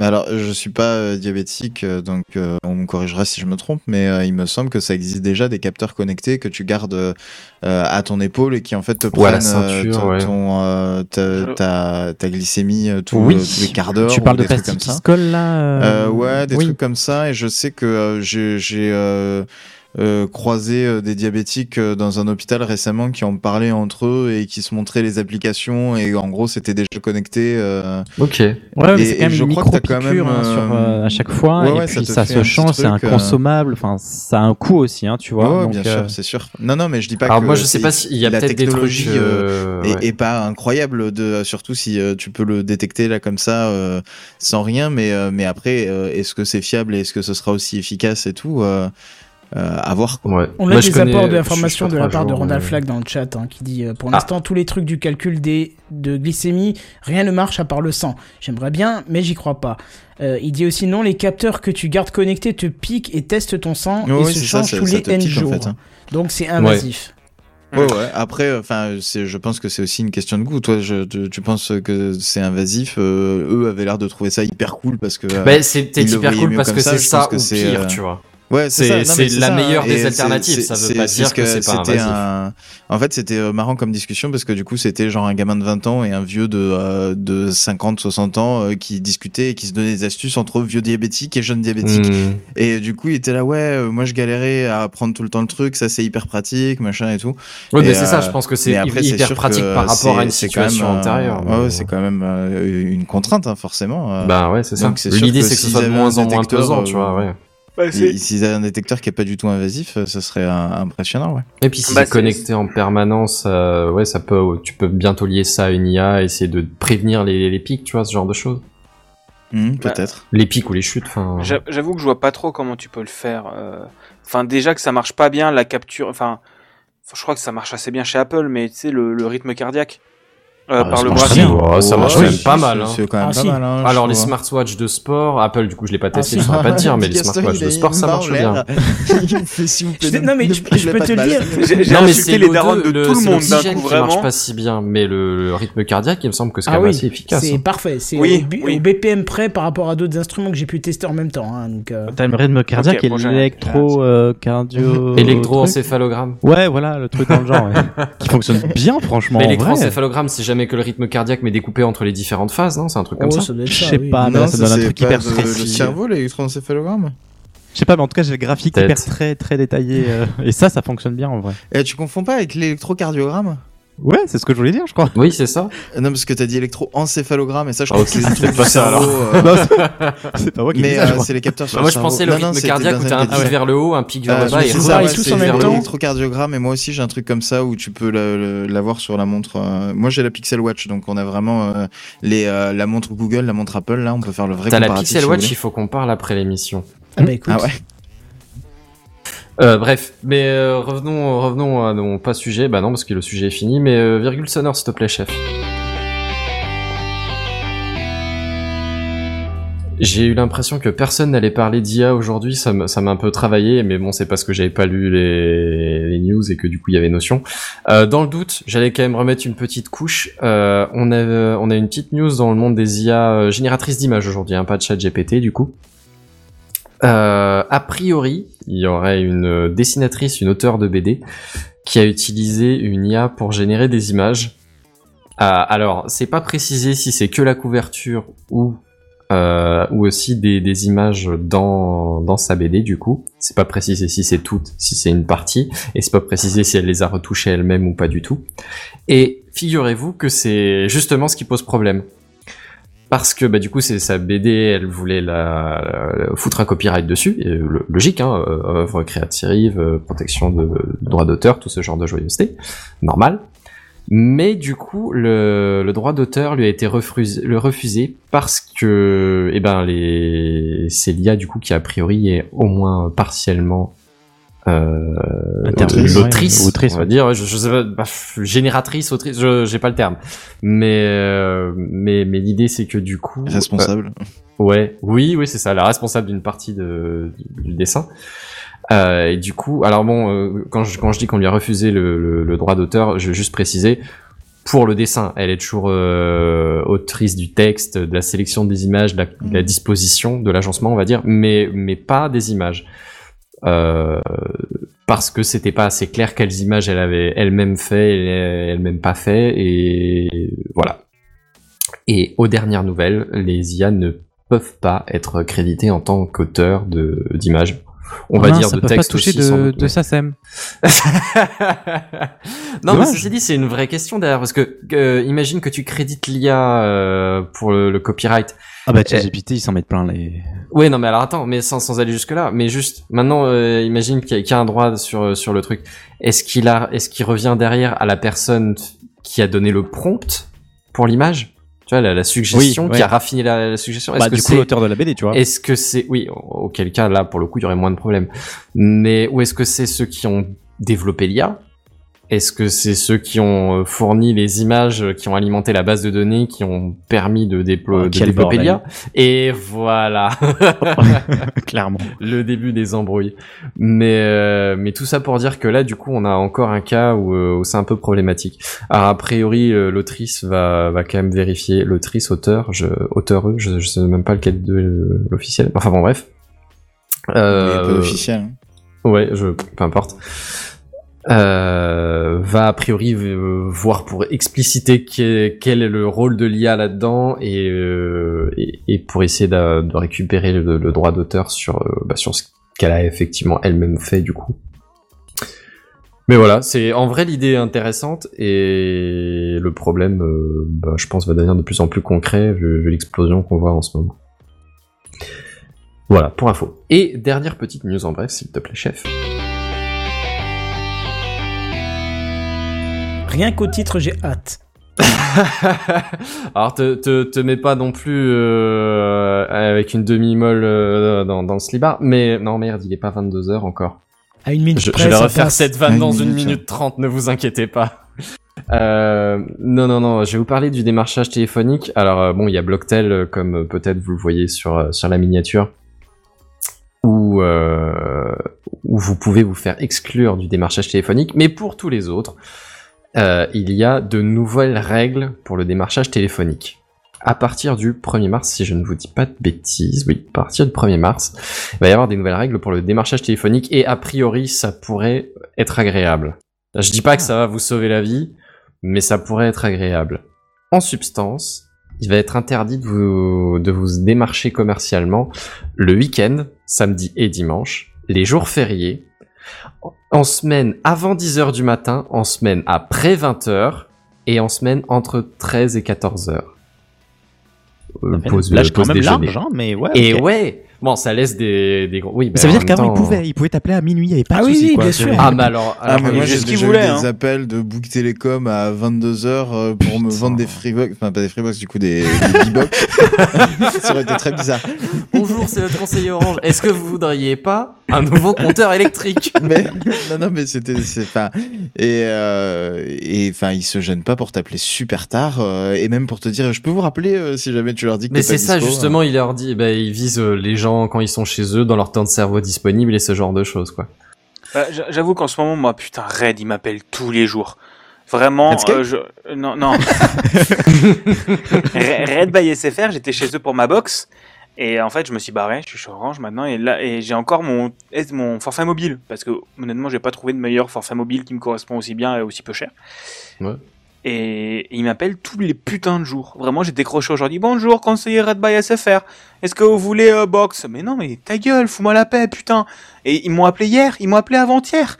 Ils m'appellent tous les Tu leur putains de que c'est jours. ton boulot qui euh, qui s'en occupe et s'ils te disent ah bon euh, quel type de société? Tu dis une grosse société ils ont 5000 employés et comme ça du coup en fait ça, ça sort du circuit et ils disent euh, bon bah lui Oh, on peut trop pas. smart, trop smart. C'est, Ok, euh, je Chacun son astuce, moi je dis que je suis, euh, le titulaire de la ligne est mort. Mais, euh, Ouais, c'est bien aussi, ouais. c'est- après, j'ai- beaucoup de peine pour les gens qui sont dans les call centers parce que ça, ils font que Ça leur métier, leur, boulot leur de merde, boulot, ouais. c'est un taf de sûr. merde.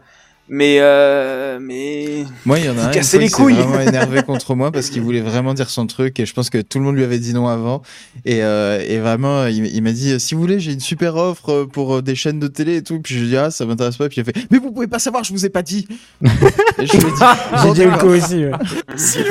Et vraiment, il m'a- il m'a raconté tout le truc et tout, et j'ai dit ok, mais du coup la box télé, elle est encore dans un carton, je l'ai jamais branchée, donc vraiment ça m'intéresse pas.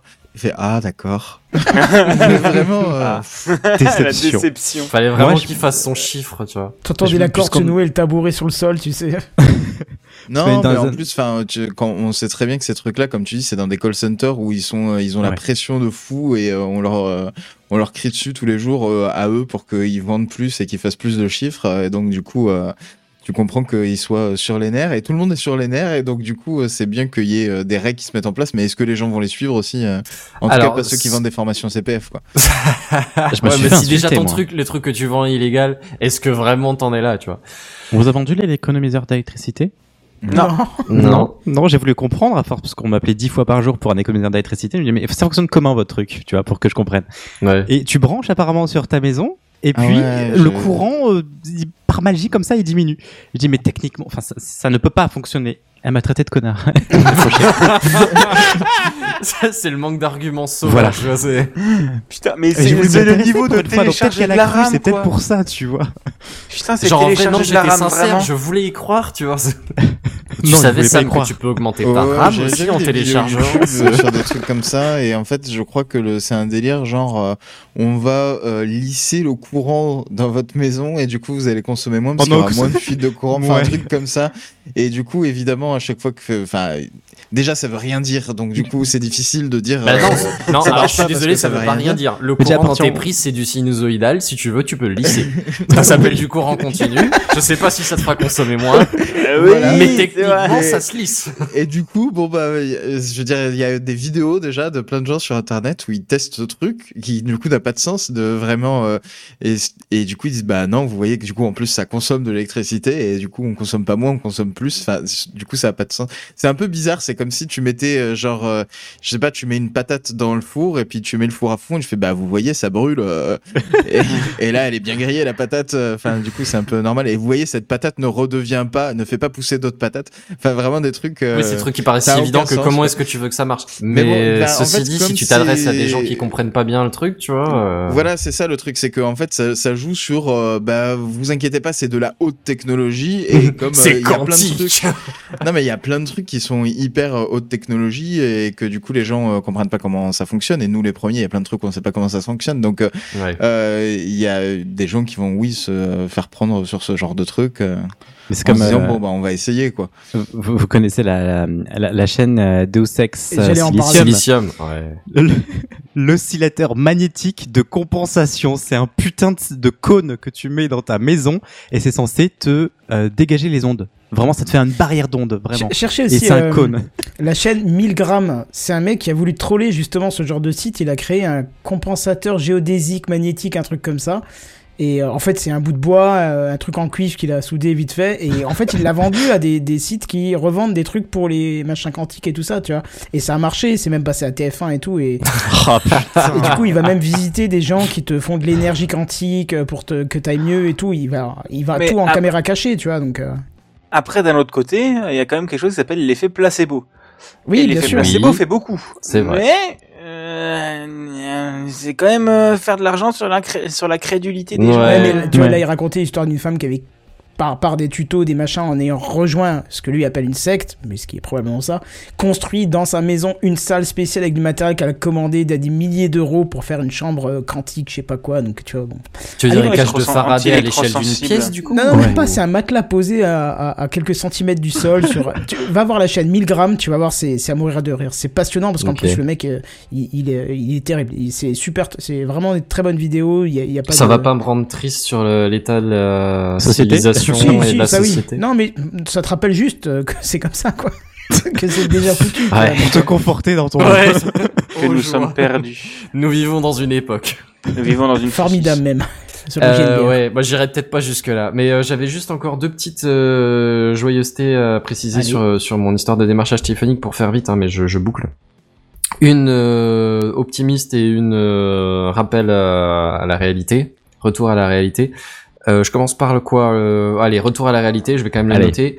Euh, Il y a effectivement ces histoires de d'horaire et de joyeuseté, mais ça, c'est dans le cadre du démarchage euh, initial. Le truc, c'est qu'une fois que tu as donné ton autorisation à, à te faire démarcher par un démarchage commercial, euh, la règle ne s'applique pas. Elle s'appliquait pas avant, elle s'applique pas maintenant. Mais où est-ce que tu donnes cette autorisation? Moi, j'ai jamais rien donné comme autorisation. Euh, c'est souvent En euh, général, petites tu- lettres quelque Oui, si, part les ouais. hein. Ah oui, non, ça, je coche toujours. euh, je veux pas être contacté, donc ça, ça va. Ben ouais, ben alors, euh, je sais maintenant pas comment c'est toujours matérialisé, mais c'est souvent dans ce genre de choses. Mais tu il y a eu un truc qui a été pas mal à ce, à ce, ce truc-là. Par exemple, je, je sais plus si c'était EDF, Enedis, machin, un truc d'énergie, qui m'a envoyé un courrier en disant que suite à une nouvelle application des tarifs, nanana, ils ont l'obligation d'ouvrir leur catalogue aux concurrents, tu vois. Et Ouais. il m'a envoyé une lettre avec une enveloppe déjà euh, affranchie, machin, où je devais répondre euh, pour dire si je voulais ou pas, euh, enfin si j'autorisais ou pas qu'ils partagent mes données aux autres euh, revendeurs. Tu vois. Ça, je Mmh. trouvais très propre, tu vois, parce que ça a dû leur coûter un fric monumental d'envoyer ça à tous les abonnés. Ouais, mais c'est un Ouais. truc d'État, hein, je pense. euh, parce qu'à l'époque, c'était justement quand ça s'ouvrait aux autres. Et donc, du coup, je pense Ah, mais que c'était il y a quelques semaines, de l'État, du coup. Non, mais Enedis, ça fait pas partie de l'État? Non, je, je- je- non, je aucune crois pas. Enfin, il y a peut-être Ah, euh, l'État semble peut-être que- actionnaire, mais Je sais plus si c'est Euh, Enedis ou EDF, un truc comme ça, tu vois, c'est c'est mon fournisseur d'électricité, je sais même pas quel nom ça, j'ai souscrit le contrat quand j'ai déménagé il y a plus de 15 ans, donc euh, je me souviens plus, mais Enedis, c'est l'État, hein, c'est service public. bref, en tout cas, j'ai trouvé sympa qu'il y ait une lettre qui me demande si je veux ou pas. Alors j'ai répondu dans la seconde près, j'ai remis tout de suite au courrier en disant non, je veux rien savoir, et puis voilà, c'était réglé, quoi. Ouais, mais effectivement, c'est quelque chose, j'ai reçu un truc 90% du l'État. style, moi, il me semble. hein. D'accord. Euh, Bazen, pardon, je t'ai coupé pour ton dernier point. Ouais, non, et mes micro trucs. Alors, c'est pas des obligations légales, mais c'est des recommandations. Euh, ça va peut-être du coup t'intéresser. C'est qui? C'est Bigaston qui se euh, qui se Ouais. plaignait du spam. Ne pas solliciter plus de quatre fois la même personne dans un mois. Ça reste beaucoup quand même. euh. C'est- oui, mais quatre fois par mois, ça fait une fois par semaine. On n'est pas à genre 8 appels par soir là comme il nous décrivait, tu vois. C'est vrai. C'est, c'est, je dis pas que c'est trop ou c'est pas assez, hein, mais ça, c'est moins que ce qu'a priori tu nous décrivais. Et, euh, et deuxième chose, si tu exprimes le refus d'être démarché, il doit attendre au moins deux mois. Alors là, ça me fait quand même marrer. De, je veux pas être démarché. Ok, on revient dans deux mois. Putain, mais quel enfer. peut-être mais quel d'avis. enfer. C'est ça. mais mais, ça, mais ça, ça se voit vraiment qu'il y a, ça brasse tellement de pognon qu'ils ne peuvent pas juste l'interdire. C'est C'est comme clair. les putains de panneaux publicitaires où t'as te dit on n'a plus d'énergie et là t'as les panneaux publicitaires qui restent allumés toute la nuit. Ouais, Faut aller mettre des coups de pied de biche dedans. Voilà, vra- vraiment, je suis désolé, vous un moment. euh, Ils en ont mis partout à Strasbourg. À Strasbourg, avant, il y avait des affiches aux abribus. Ouais. Et, euh, Ouais, et voilà. Mais ça, Et c'est maintenant, c'est des écrans. Ça, je comprends pas, moderne. surtout avec le, le mood en ce moment où on dit il faut faire des Mais oui. économies et tout, et que là, il faut toutes pas, les ça fait un peu villes, bad buzz, c'est pas forcément les- très raccord avec ouais. le, le move Et du ça, et moment. ça tu fait même pas six mois, hein, parce que ces arrêts, j'y suis passé il y a huit mois. hein. Il y a huit mois, il y avait pas ça. Hein. Après, regardez sur le net, il y a des tutos qui sortent pour les éteindre dans la main. Oui, oui, bah oui, mais, mais c'est illégal. Et j'ai pas envie de finir en tôle. Mais. euh, Tu viens mais- juste de conseiller le pied de biche, mais. Oui, mais le pied de biche, au moins, c'est marrant. au moins, tu fais un côté TikTok. satisfaisant. Oui, mais du coup, tu casses ça. du verre, il faut refaire une vitre, et là, c'est consommation d'énergie. Faire fondre du verre, ça coûte beaucoup d'énergie. Non, mais, Ouais, mais il pourrait euh, au minimum. Alors, enfin, ça va faire euh, position genre vraiment, je veux euh, me, me, me fâcher avec personne. Il pourrait euh, garder les publicités, mais faire en sorte qu'elles se mettent en veille quand tu et qu'elles s'allument quand tu passes devant. Je crois qu'il y en a en vrai, ça existe. Ah Ouais. ouais. Oui. Ouais, mais euh, bon, après, France, euh, je pense que leur but c'est que de toute façon euh, tout le monde le voit et que ce soit bien pétant avec la plus de lumière possible, euh, etc. Ouais, je quoi. pense, ouais. Il faut tout brûler. Bon, et ben sur ce message, J'ai vu même pire en termes de, de, de projets, de prototypes, ça existe peut-être, mais non, c'est des panneaux qui sont capables de t'identifier. Alors, c'est peut-être pas en France, ou peut-être Ouais, pas ouais, en j'ai- Chine. c'est peut-être en Et Chine, t'affiches y en fonction de qui tu es, tu vois. Ouais. Ouais, ouais, Et- c'est- et- et, j'avais vu un truc, ça te disait, euh, est-ce que euh, le, la personne qui regarde, il y avait une caméra derrière l'écran et ça te disait si t'avais des lunettes, si t'avais Ouais. euh, comment t'étais habillé, un homme, une femme, ton âge à peu près, etc. Et ouais, il Et changeait la pub selon. euh, Mais tu sais, moi, le qui t'étais. Quand je vois des pubs à répétition comme ça, je fais exprès de bien les regarder, comme ça je retiens bien la marque, et j'achète plus cette marque. Tu vois, pour que ça fasse l'effet inverse. si on était Ouais. plein à faire ça, franchement, je pense que ça finirait par marcher, quoi. Ouais, mais Il y a après, tu- tu- il y a probablement des trucs euh, où euh, il y a quand même des pubs. Enfin, tu vois, il y a des pubs Apple et t'achètes des produits Apple. Donc, euh, Non, tu, tu peux pas faire ça sur toutes les. euh, C'est pas vrai, il y a pas de pub c'est produits pas vrai, y a pas de pub Apple, c'est bien pas vrai, sûr. t'achètes pas de produits Apple. Alors, euh, déjà, Fais quand, même gaffe. quand tu regardes pas la télé et que tu es que sur ordinateur, sur euh, smartphone avec des films dans tous les sens, tu vois quasi zéro pub. Ah, mais moi, j'en ai sur Twitter, j'ai des pubs Apple tout le temps. Ah, mais moi j'ai tout enlevé, j'ai tout bloqué. J'ai euh, plus de Mais 10 000 voilà, mais comptes bloqués maintenant sur. Twitter. euh. Ah ouais. Euh.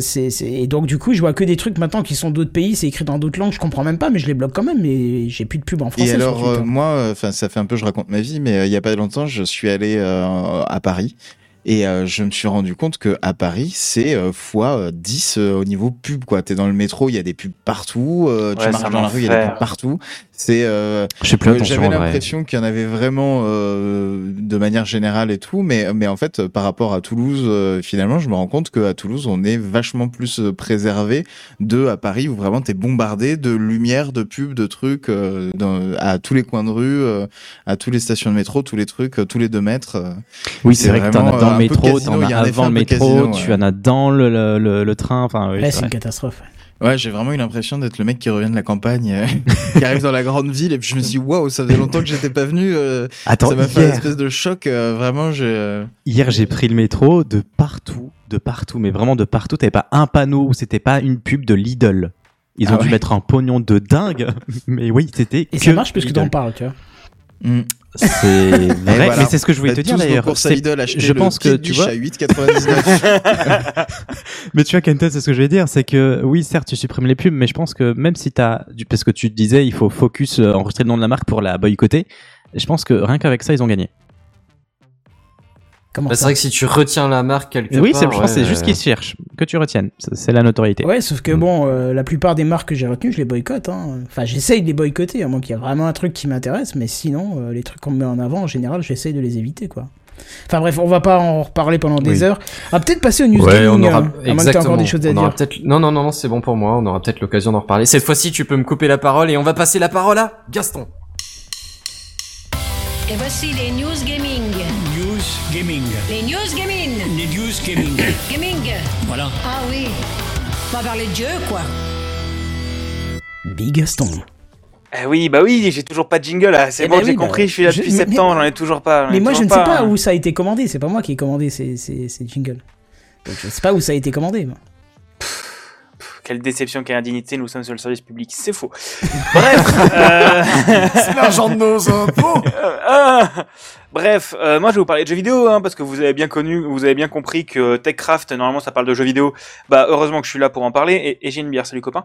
Euh, il faut Euh, mettre ça des jeux s'appelle vidéo. TechCraft, hein, ça s'appelle pas Gamecraft. Ah ouais, mais euh, allez bonne soirée. Euh, Non, moi mais je vais il vous parler. se souvient juste du bon vieux temps, il est nostalgique. Ouais, c'est ça, de l'époque où ça parlait de Minecraft et de tech et beaucoup d'Apple et, et de Microsoft. Bref, moi je vais vous parler de Céleste. Est-ce que vous connaissez Céleste? Oui. Oui. Ah, parfait. Merci Sam. Je vais t'expliquer ce que c'est Céleste alors. Euh, c'est bien, tu es mon, tu es mon cobaye pour ce soir. Euh, du coup, Céleste, c'est un jeu qui est développé par Exoke Games, qui est sorti le 25 janvier 2018, et étant, euh, à mon humble avis, l'un des meilleurs, si, si ce n'est le meilleur jeu de plateforme 2D sorti à ce jour. Il est exigeant, difficile, tout en étant juste et agréable. Il avait été codé à la base sur Pico 8, euh, donc qui est un moteur de jeu euh, tout petit, tout chouette, qui permet de faire des jeux assez simples, et dont je vous reparlerai peut-être dans une ou deux semaines dans un, dans un dossier, on en verra. Euh, qui avait déjà, qui avait déjà une grosse communauté à cette époque-là, et surtout Exoke, euh, à cette, cette époque-là s'appelait Matt Make Games, était déjà connu parce qu'ils avaient fait Towerfall. Et, euh, et Towerfall, c'était euh, déjà vachement bien. Euh, donc c'est un jeu de tir à l'arc en coop local. C'était assez chouette. Bref, vu que Pico 8 c'est assez ouvert et les jeux Pico 8 sont assez ouverts, tu peux modifier les jeux et il y avait déjà une bonne communauté de gens qui modifiaient le jeu qui s'appelle Céleste Classique, donc la, version classique de Céleste sur Pico 8, en rajoutant des niveaux, changeant, changeant de, changeant les niveaux, changeant des mécaniques, refaisant des graphismes, refaisant de la musique, ce genre de choses. Et, euh, et pour bien montrer leur attachement à Pico 8, euh, la team de Céleste, pour les 4 ans du jeu, je crois, ou les 3 ans du jeu, avait refait euh, un nouveau jeu sur Pico 8 qui s'appelait Céleste Classic 2 euh, Talic, Talic Trails, Talic Trails ou un truc comme ça, qui était assez chouette, rajoutant d'autres mécaniques. Bref, euh, eh bien, si vous ne saviez pas, Céleste a aussi une grosse communauté de modding. Euh, donc voilà, j'avais, j'avais un peu, j'étais un peu passé à côté ces dernières, ces dernières semaines, mais ces dernières années surtout. Euh, mais tout ça, ça fonctionne grâce à quelque chose qui s'appelle Everest API. Euh, c'est un peu rigolo parce qu'en fait Céleste c'est un- une montagne aux États aux États-Unis au Canada que tu dois grimper dans le jeu donc euh, Mmh. Everest Céleste voilà c'est marrant euh, moi je trouve ça marrant. Ouais, tu on rigole beaucoup en tant que développeur. Euh, on a un humour de dingue. T'inquiète pas on parle de beat toute la journée. Bref euh, le tout c'est du coup grâce à cette Everest API qui est une API qui est de mode qui propose un éditeur de niveau des nouvelles possibilités pour ceux qui ne savent qui savent coder à un minimum en C Sharp donc un langage de programmation sur lequel a été codé Céleste. Euh, mais ce n'est pas qu'un outil de développeur. Installer un mode avec Céleste se fait très très facilement. Euh, en gros, vous téléchargez le launcher Everest API, donc maintenant via une autre une autre application, mais en gros ça reste Everest API, Everest Launcher. Euh, vous localisez votre édition du jeu, donc Steam, Itch, GOG, Epic Games, comme vous voulez. Hein. Tout elle fonctionne et le launcher les trouve limite pour vous. Donc euh, ça marche très rapidement. Ensuite, vous cliquez vous cliquez sur installer et ça installe le mode Céleste dans le mode Everest dans Céleste. Euh, en lançant le jeu, vous trouverez euh, Céleste classique, mais aussi tous vos modes accessibles via la carte du monde. Euh, en gros, normalement sur la carte du monde, tu vas de gauche à droite pour passer d'un chapitre à, l'autre, et là en descendant, tu passeras d'un mode à l'autre et d'une une compilation de niveau à l'autre. Il y a bien sûr des modes plutôt classiques avec qu'un ou deux niveaux, sans grande nouveauté, mais de temps en temps, des créateurs s'allient pour proposer quelque chose qui pourrait s'apparenter à un vrai jeu. Et bien cette semaine, une de ces alliances vient de sortir. Laissez-moi vous parler de Strawberry Jam Collab. Donc euh, Strawberry pour fraise, euh, parce que euh, Céleste a un gros délire avec les fraises, parce que c'est très bien les fraises et, et c'est chouette. Bref. Et puis qu'il y en a co- beaucoup au Canada, du coup. Bah oui, absolument. Mais oui. Voilà, je, je comprends toujours pas pourquoi ils ont foutu les fraises dans Céleste, mais c'est rigolo. Moi j'aime bien les fraises. Euh, mais du coup, pour la référence, les fraises sont un objet que tu peux collecter dans Céleste, qui sont totalement optionnels. C'est des, c'est un peu difficile à les avoir souvent, mais le jeu te fait bien comprendre que tu peux les avoir, c'est cool, tu peux les montrer à tes amis, mais ce n'est pas du tout obligatoire. Et ça fait partie de cette histoire que Céleste est difficile, mais accessible, parce que c'est quelque chose qui est complexe d'avoir toutes les fraises, mais d'un autre côté, t'en as pas besoin pour finir le jeu. Et t'en as même pas besoin pour avoir différentes fins. C'est vraiment, t'as la même fin quand on est zéro ou une infinie. Bref. Cette Strawberry Jam collab, euh, c'est une collaboration de plein de gens qui proposent 111 cartes séparées entre 15, entre 5 difficultés, donc 111 niveaux techniquement, avec plus de 1500 pièces. Donc en gros, dans Céleste, tu passes, tu, fais de, par des pièces que tu navigues d'un bout à l'autre et t'enchaînes des pièces comme ça. Il y a 9 heures de musique originale euh, qui ont été composées pour la collaboration. euh, dans l'ambiance de ce qu'a pu- qu'avait pu faire Lena Rain pour euh, Céleste premier du nom. Il y a 250 fraises qui ont été cachées euh, dans, le- dans les niveaux. Il y a des textures qui ont été parfaitement refaites. J'y ai joué que quelques minutes pour l'instant, mais j'ai été très agréablement surpris de voir qu'ils avaient vraiment pensé à tous les types de joueurs en proposant des tutoriels pour chaque niveau de difficulté, des explications sur le fonctionnement interne du jeu et sur son moteur physique. Euh, bref, du très très bon travail.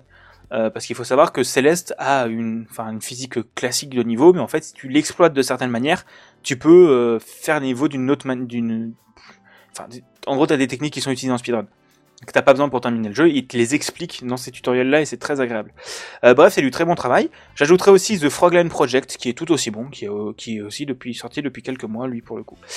Si vous voulez, si vous, vous, si vous voulez, oh, putain, j'arrive plus à parler. Si vous voulez vous laisser tenter, le lien est dans la description. Donc c'est un lien vers Game Banana, euh, qui est un site de d'hébergement de mode. Euh, il vous faudra juste Céleste, mais si de toute manière vous ne l'avez pas encore acheté, foncez, c'est une merveille à tout juste 20 euros. Euh, vraiment, et ça, ça vaut, c'est 20 euros. Je l'avais dans un pack, je l'ai encore jamais lancé. bah oui, oui, et en plus, si jamais vous avez acheté des bundles sur Humble, si jamais vous avez, je me demande s'il a pas été gratuit sur Epic, il était dans le bundle euh, dans Black Lives Matter euh, sur Ouais, Itch.io. c'est que c'est là que je l'ai eu, moi. ouais. Donc en fait, vous avez, vous l'avez sûrement même sans le savoir. Et, euh, et si vous l'avez pas, jouez-y, il est très bien. Et, euh, et en fait, pour télécharger un mode, c'est tout simple. Tu vas sur Game Banana, tu cliques sur One Click Install, ça te lance Everest Launcher tout seul et ça t'installe le mode. Genre vraiment, tu n'as rien à faire. C'est encore plus simple que Minecraft. Euh, bref, c'était ma petite news euh, gaming pour, euh, pour parler de ce projet-là que j'ai trouvé vraiment très agréable. Et c'est très rassurant de voir qu'un jeu comme ça est soutenu par la communauté et que les développeurs se basent dessus, puisque le mode vient de sortir. Et bien, qu'est-ce qu'ont fait les développeurs aujourd'hui? Ils ont streamé le mode. Voilà, Ah sur la chaîne sympa. officielle des développeurs. Et les modes et les développeurs sont vachement attentifs à la communauté. C'est en gros pour ça qu'ils nous ont sorti euh, Céleste Classic 2 parce qu'ils ont vu que la communauté attendait quelque chose. Enfin, toute la communauté préparait des trucs pour les 3 ans. Ils se sont dit putain, on peut, on peut pas ne rien faire alors que la communauté fait des trucs. Donc ils ont sorti un nouveau jeu gratuit. Euh, je me demande même, même s'ils n'ont pas participé à Everest API, pas en, en aidant peut-être un peu les développeurs à sortir l'API de mode. Ils soutiennent les modes, ils ne les interdisent pas. Et, et c'est vraiment agréable de voir des développeurs qui se basent comme ça sur leur communauté. Et, euh, et c'est, voilà, je trouve ça très chouette. Et jouer à Céleste, c'est un excellent jeu Écoute, avec j'irai une bande l'essayer. son incroyable. Voilà. Eh ben, très bien. Et j'ai fini. Et du coup, euh, ah oui, je fais la transition avec euh, notre invité du jour, euh, qui va nous parler de, de, de- du coup des, des acquisitions et des fusions, euh, parce que Podclaw c'est une grande entreprise et ça rachète des boîtes. Tu as entendu le dernier truc là? Tu as vu l'iPad qui est sorti la dernière fois? C'est le dossier de la semaine. C'est le dossier de la semaine. C'est le dossier de la semaine. C'est le dossier de la semaine, mes amis. Ah, ça c'est moderne. Ça, c'est moderne. C'est la pression, euh, là, hein, de carrément faire Bah oui, un carrément. dossier. Ah. euh, Ah oui, en Euh, plus ça fait pas sou... enfin ça fait longtemps qu'on t'a pas qu'on t'a pas vu ici, donc ça fait plaisir déjà. Oh, mais je suis pas venu il y a six mois, quelque chose comme ça. Euh, Il y a un an Je crois que c'était à la fin de l'année, euh, un truc Non, comme il y a ça, six- non? La fin de l'année, on fin de euh, fin de On l'année, est venu euh, avec cet été, il me semble. Oui, voilà, mais euh, moi je pense en euh, année scolaire, donc c'était fin de l'année scolaire, je voulais dire, donc vers Oui. juin, juillet, un truc comme ça. Ouais, Ouais. c'est le- de saison précédente. Voilà, c'est ça. Ouais. Euh, bah oui, enfin moi, euh, Kenton, en fait, tu m'as proposé de passer parce que en fait, avec euh, Bigaston, on avait annoncé que euh, bah, YouPod re- rejoignait euh, la famille PodCloud, donc du coup, euh, je, je viens euh, vous en parler. euh, vous, Mais déjà, euh, il y a un truc qu'il faut que tu dises avant. Dis-moi, oui. Vous avez eu un gros changement au niveau des serveurs là, et ça a été assez. euh, Ah oui, en novembre, on a, on Voilà. a mis à jour les serveurs. Enfin, moi, j'ai euh, profité du fait en fait euh, que bah, euh, tout passe sous une forme de société, etc. Donc, euh, du coup, on peut prendre en charge plus facilement les charges. Très très belle phrase. Prendre en charge les charges. Et donc, du coup, bah, ça permet de payer des meilleurs serveurs et de, de tout déplacer sur sur quelque chose d'un peu plus euh, solide, on va dire, et un peu plus euh, puissant. Après, euh, il y a eu pas mal là de, mois d'ajustement, justement de configuration, etc. Le serveur était très puissant et j'ai eu tendance à lui dire vas-y. vas-y full patate et, ça avait tendance quand il y avait des, pics de visite euh, des fois on a des bots qui viennent spammer de requêtes pour tester des failles et des trucs comme ça ça c'est courant sur internet hein, euh, et euh, des fois, il y en avait qui arrivaient euh, par salve et qui avaient tendance à, à un peu euh, faire souffler le serveur, qui essayait de répondre à trop de requêtes en même temps. Donc il y a eu deux trois ajustements à faire ces derniers mois, mais là ça va ça va un peu mieux et je pense qu'on est sur un bon compromis. Ah oui, parce que la migration, elle a été monumentale. Le temps de chargement des pages, c'était radicalement beaucoup plus rapide. C'était c'était terrible. hein. On a remarqué la différence du jour Ouais, au lendemain. c'est sûr, mais après il y a aussi des améliorations que je fais au fil du temps, forcément de réoptimisation. C'est un vieux, euh, c'est un, un vieux. euh, un vieux site hein, euh, qui date de 2014, donc il y a des trucs forcément à mettre à jour dans tous les sens. et c'est mon travail, moi là, depuis quelques années, de bah, de transformer ça en un truc un peu plus moderne et de, de re- refabriquer des différentes parties au fur et à mesure, quoi. Effectivement, oui. Euh, et donc oui, il y a eu ça. euh, et, euh, et derrière, il y a eu Bigaston du coup, bah, qui qui est rentré à, à etc. Et qui n'avait plus du tout le temps de s'occuper du pod, etc. Et donc du coup, qui m'a proposé de de récupérer le projet, de de m'en occuper moi, vu que ça faisait déjà en fait. bah, des mois qu'on en parlait de, de fusionner UPod et PodCloud à un moment. Bah, en fait, c'est c'est venu un. euh, je me permets d'intervenir. Vas-y, hein. C'est venu un peu Oui, en c'est votre dossier à tous les deux. hein. Ah ouais, d'accord, bah, trop bien. Euh... J'ai mis les deux logos, hein, donc. euh, Ah, chouette, chouette. Euh, non, c'est venu un peu, bah, du coup, en, février ou mars dernier, donc il y a un an à peu près, où on discutait. Moi, j'étais pas bien dans mon taf, et on discutait avec euh, avec Pof, et euh, sous un soir où on était, où on était un peu, où on discutait bien, on discutait bien. Sous un ciel étoilé? Sous un ciel étoilé Discord, euh, c'était parti en mode, euh, et imagine on fusionne. Et le lendemain, on s'est dit, mais en fait, ça pourrait être possible, ça pourrait être intelligent de fusionner nos idées et de fusionner nos trucs. Euh, L'idée, c'était de fusionner un peu tout. Euh, à la base, c'était un projet du coup qu'on avait avec Phil, avec Bigaston, de euh, fusionner un peu tous les outils bah, qu'on faisait euh, chacun dans notre coin. Bigaston, il avait plein d'outils de son côté. PodCloud, euh, forcément, il y a tous les trucs d'hébergement de podcasts euh, qui dépendent aussi de tous ces outils-là. Et puis, plutôt que de se disperser dans plein d'outils, de faire un espèce de, gros outils avec tout dedans et, après il s'est passé que euh, bah, Bigaston était pris à l'Engmin, euh, Phil est parti s'occuper de plus de l'assaut etc parce que on n'avait pas euh, on, on a séparé, hein, on s'est un peu finalement tous séparés. Moi, je continue bah, sur le chemin qu'on avait dit finalement, à euh, continuer à développer euh, PodCloud dans ce sens-là, de rajouter plein d'outils dedans, euh, pendant que Bigaston euh, va devenir euh, le plus grand développeur de jeux vidéo, je pense, euh, de France. De- hein, du euh. game français. On m'a dit que tu prépares Céleste 3 d'ailleurs. Ah putain de merde. Ouais, mais j'aimerais faire un jeu comme ça même. Mais compliqué. Mais surtout on avait on avait commencé un peu à développer des trucs. Euh... Oui, c'est ça. On avait déjà bossé euh, tout l'an dernier sur une nouvelle version de, de UPod euh, qui, bah, qui est encore en prototype, etc. Mais euh, pour euh, générer des vidéos avec plus de fonctionnalités, on va dire. Faire un espèce de, de mélange entre un, un Canva vidéo, on va dire. Euh, un, mélange entre UPod et Canva et, euh, et PowerPoint en fait. Euh, Enfin, Ouais. le but c'était de faire des petites vidéos courtes où tu peux enchaîner des extraits vidéo, des photos, des galeries, des trucs comme ça, et les appliquer euh, par-dessus ton son. Euh, Enfin, de, de, tu as ton, ton, ton audio et toi tu viens euh, par-dessus appliquer des espèces de slides euh, au final. Et Ouais. les, les slides s'exportent dans un format carré, vertical ou, ou large selon où tu veux le poster. Et du coup, ça s'adapte automatiquement avec des animations qui sont prévues dans les 3K euh, et ce genre de choses. Donc ça, c'est quelque chose euh, sur lequel euh, on, on bossait euh, avec Bigaston euh, avant qu'il se fasse accepter euh, à l'Engmin et euh, qui euh, en fait était euh, l'un des euh, premiers projets communs euh, euh, dans le but de faire un, un, un studio 4000, c'est comme ça qu'on qu'on l'appelait euh, entre nous, de faire le PodCloud Studio 4000, un truc, un espèce de studio où tu peux euh, euh, poster ton podcast et puis après l'exporter euh, en vidéo dans plein de formats.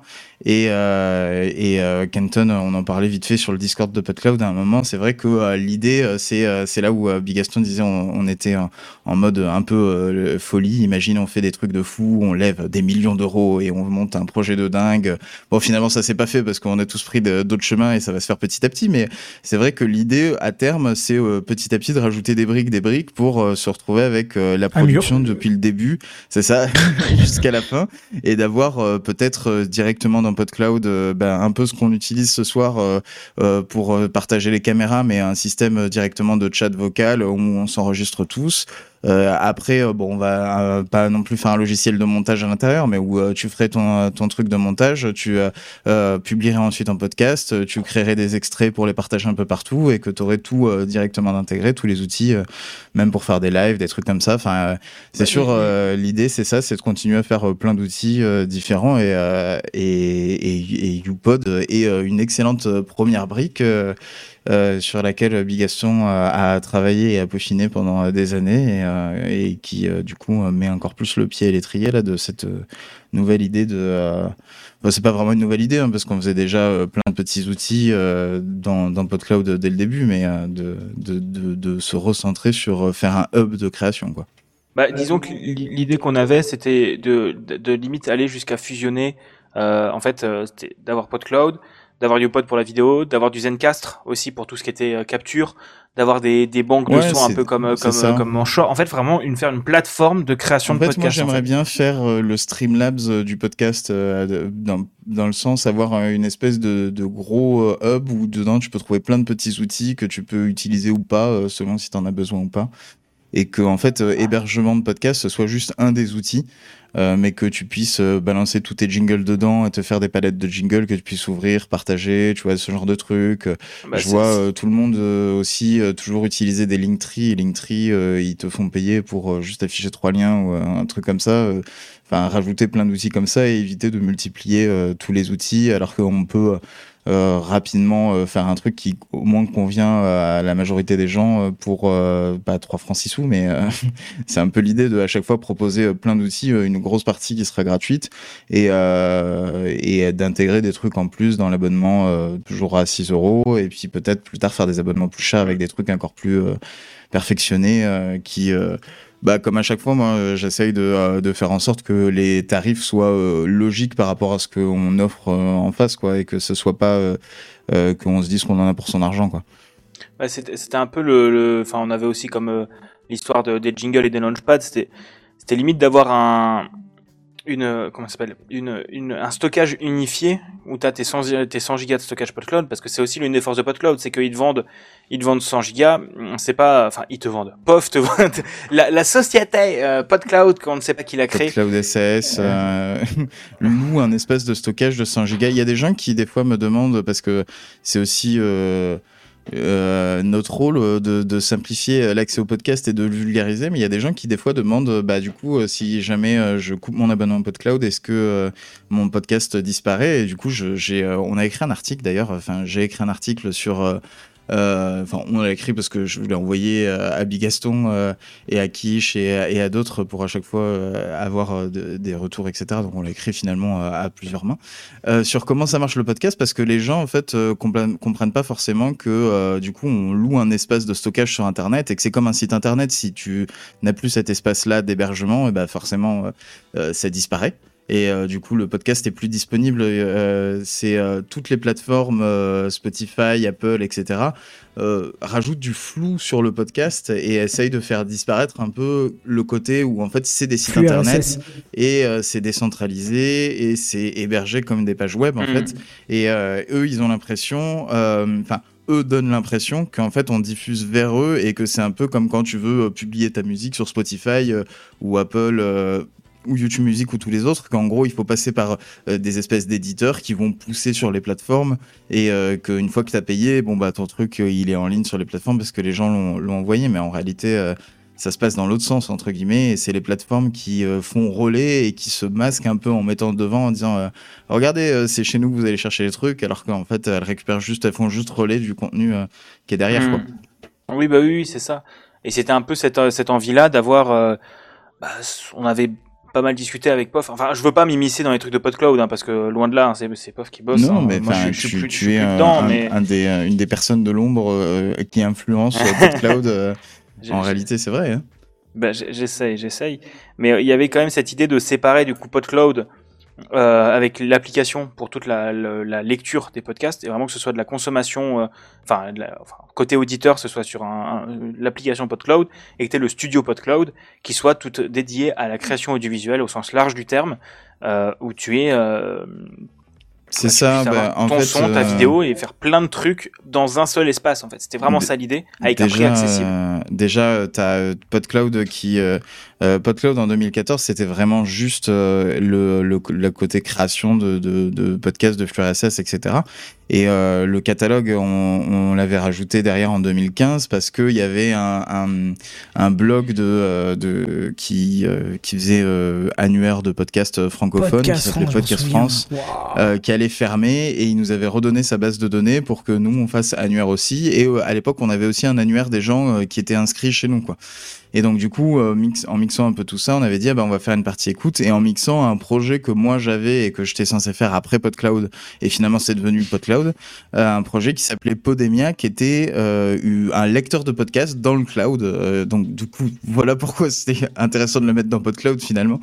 Parce que en gros c'était je voulais faire un- une interface à la Gmail mais pour lire tes podcasts en fait. Du coup tu te serais abonné à tes flux RSS etc et tu te serais connecté comme sur Gmail et tu aurais eu tous tes nouveaux épisodes comme tu consulterais tes mails et tu cliquerais dessus et tu aurais pu euh, commencer à l'écouter et puis les terminer plus tard euh, un truc du style comme ça. Donc finalement ça s'est pas exactement fait comme ça euh, dans l'interface avec euh, PodCloud etc euh, mais euh, mais l'idée était euh, là aussi. Et du coup on s'est retrouvé avec les deux qui se sont retrouvés fusionnés. On a mis euh, bah, les outils de création et les outils d'écoute au même endroit. Et c'est vrai que c'est un peu confus depuis des années à cause de ça je trouve euh, qu'il y a plein de gens du coup qui partagent euh, euh, le, le lien euh, de- du studio, donc qui est le lien privé euh, d'édition de, de leur page. Euh, des fois, ils l'ont partagé en public. Bon, ça se fait moins depuis qu'on a vraiment changé le look des pages, mais euh, euh, mais tu vois, du coup, c'est un peu confus d'avoir tout dans la même interface. Et c'est sûr que c'est un truc qui euh, doit revenir à un moment se, à se reséparer parce que en plus c'est ça qui crée euh, de l'inertie et qui fait que c'est difficile de, de faire évoluer autant euh, un côté que de l'autre. Parce qu'en fait dès que je touche à un truc ça touche à tout le site internet alors que ça serait plus simple si c'était deux, deux univers séparés euh, la création et, et, et l'écoute et euh, ça, c'est quelque chose, je pense, qui va de toute façon venir dans les mois qui viennent, euh, parce qu'il faut que j'y travaille à séparer les deux, euh, même avant de refaire les interfaces, etc., et de, de fusionner avec UPod et tout. En réalité, euh, tout se fait un peu euh, plus rapidement que ce qui était prévu. hein. C'est juste que Bigaston m'a dit, au fait, euh, j'ai mon serveur jusqu'au 1er mars, qu'est-ce qu'on fait Et puis je dis, bon, si tu veux, on, on fusionne tout de suite, quoi. C'était pas prévu tout de suite, mais euh, j'étais censé terminer les nouvelles interfaces, des nouveaux studios, etc. Euh, et ensuite rajouter euh, UPod dedans, et on aurait dit, ah ben, on fusionne à ce moment-là. Et puis, en, en réalité, Bigaston est de plus en plus occupé. et, il avait de toute façon pas le temps de s'en occuper. Et, on s'est dit, bah, autant le faire tout de suite, vu que c'est l'occasion. C'est ça, c'est qu'en fait dans l'ombre, euh, officiellement c'est toujours moi, mais en fait ça fait ça fait six mois que c'est POF qui gère les problèmes au jour le Moi, jour. j'ai de- déjà de débugué euh, du, du UPod dans un avion à 3 minutes du décollage.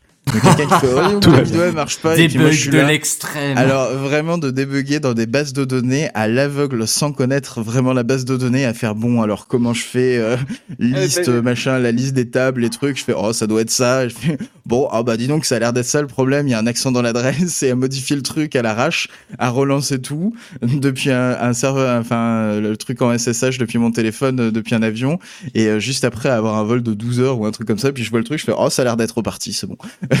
J'ai juste envoyé Et tu montes dans l'avion serein.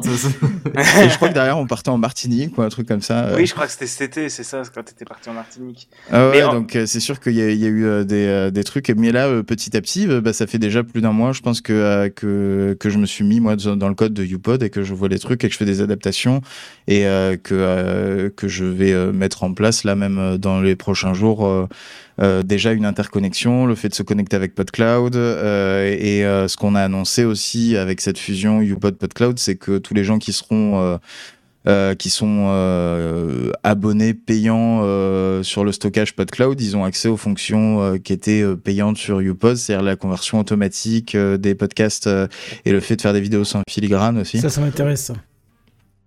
Donc euh, voilà, je vais rajouter la conversion, le truc. Je garantis pas que tout va marcher tout de suite parce que forcément, forcément, euh, il ouais. faut tout, euh, tout réadapter, etc. Mais, Et- mais et- euh, et que j'avais écrit le code en étant en deuxième année de DUT. Hein. C'était mon premier gros Oui, projet. mais euh. honnêtement, c'est pas le pire code que j'ai vu dans ma vie. euh, et j'ai Bah, fait j'étais pire que toi, Est-ce que de c'est rassurant euh. ou pas? On ne sait pas.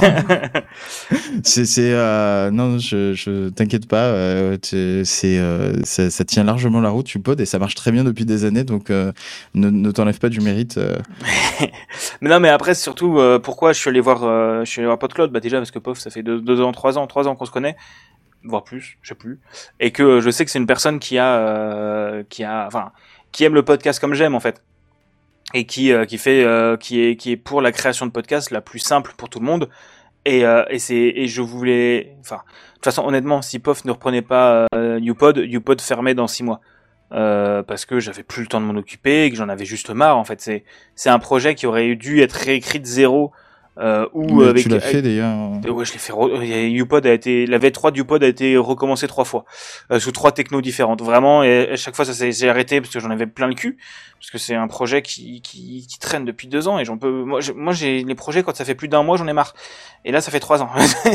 Mais c'est, quelque part un gros projet parce qu'il y a, il y a beaucoup de monde qui euh, s'est mis à l'utiliser. Donc, du coup, euh, Bah tu as oui, oui. des attentes et tu euh, veux que ça marche correctement. Donc, euh, je comprends très bien le truc. Hein. Moi, c'est aussi euh, ce qui m'est euh, beaucoup arrivé avec PodCloud, surtout quand c'était bah, pas euh, mon métier, entre guillemets, que c'était juste euh, quelque chose dont on s'occupait sur le temps libre. Et ben, en fait, c'est sur ton temps libre, mais quand tu veux t'en occuper, tu te dis, ouais, mais. Enfin, faut que je fasse gaffe, euh, faut quand même que j'y mette euh, du soin parce qu'il y a plein de gens derrière et tout. Et du coup, t'oses plus trop toucher les trucs parce que euh, t'as peur que ça se casse la gueule et que t'aies pas le temps de t'en occuper derrière. Ouais, Alors que c'est- euh, sûr que euh, là, euh, moi, enfin, c'est ce que je dis quand je dis que depuis quelques années, là, je m'occupe aussi de tout modifier, de tout professionnaliser en fait dans PodCloud parce que bah comme c'est mon métier à plein temps maintenant, je sais que bah si jamais je fais un truc et que bah, finalement ça s'est pas passé comme prévu ou quoi que ce soit, je suis là pour réparer et je suis là pour euh, faire au mieux. Je peux prendre le temps de faire les choses correctement, euh, pas comme un truc où euh, bah tu le fais le soir après le boulot et où t'as pas forcément le temps de t'y mettre à fond et, d'être disponible forcément tout le temps quoi. C'est ça, et que c'est, aussi, c'était quelque chose que, que, qui était important. C'est, un, un des problèmes, une des qualités de PodCloud, c'est que le, le SAV est dispo à H24. Et c'est aussi quelque chose que j'avais à moitié parce que, euh, parce que UPod, c'est, enfin, si tu reçois un mail en te disant ça marche pas, c'est tout- ça te fout tout de suite un stress, quoi. T'es tout de suite en mode qu'est-ce qu'il y a encore? Et à la fin, tu sais, t'as les PTSD du qu'est-ce que j'ai encore fait comme connerie? Quel bug ça va être? Et tu te dis, tu vas devoir rediguer dans ton code de trois ans de, de trois ans où t'avais fait des trucs, mais, euh, mais, mais bref, voilà, c'était des, conneries. Encore, c'est ton code. Oui, mais, mais je le connais plus, mon code, hein. Ça fait trois oui, ans, hein, je mais sais plus comment je l'ai 3 écrit, ans, hein. ça reste quand même toi qui l'as Oui, écrit. bien Il y a moyen que ce soit ta logique de, de faire, tu vois. Bien sûr. Même non, si t'as évolué dans tes pratiques, même si il y a quand même moyen que ce soit ta logique à la base, c'est plus facile à retrouver que quand c'est celle de quelqu'un d'autre. C'est sûr. Mais aussi, UPod est passé par trois phases. Euh, on en a rediscuté avec POF il y a pas longtemps, mais UPod est parti d'un projet à la base comme pensé comme self-host. Donc, il y a toutes les, tout plein de setups de configuration qui normalement se foutraient haute part, mais là sont dans la base de données pour avoir une interface web ou les, les, les transformer. Ensuite, c'était Ouais, sur Il y a plein de le, trucs un peu hybrides. euh, je vois, hein, moi maintenant qui suis en train de fouiller dans le code, que tu as plein de trucs sur, euh, pour faire des instances privées, si jamais tu voulais, comme tu dis, l'installer toi-même. Euh, et puis après, tu l'as Il y a fait des restes de Gumroad source. aussi.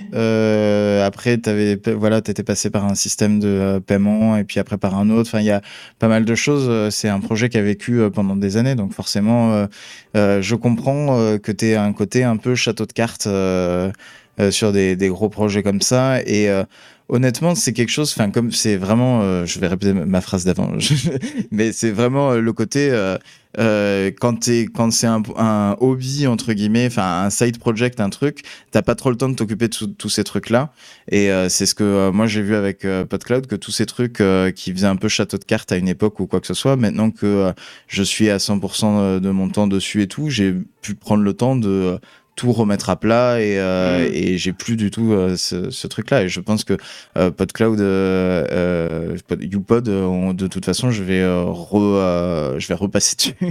Je vais euh, non mais à un moment tout, tout va être refait. De toute façon euh, sur euh, le nouveau YouPod dont on parlait euh, euh, là euh, pour faire des, des vidéos un peu plus complexes avec euh, plusieurs formats en même temps etc tout ça ça va être la base d'un nouveau YouPod et, euh, et le nom va perdurer mais euh, ça va être une autre base de code dans le futur quoi Oui, bah c'est ça.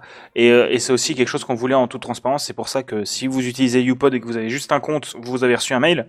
C'est parce que bah il y a, y a des gens qui sont son plan en mode on veut pas de démarchage commercial, mais euh, mais en fait non, c'était juste une obligation légale et aussi une histoire de transparence de bah vous, Oui, de le- transfert de données. Hein. C'est ça, les, les données euh, changeaient d'une entreprise à l'autre et que et que euh, bah, il fallait prévenir quoi. C'était juste une obligation légale qu'il fallait Un prévenir. mois avant.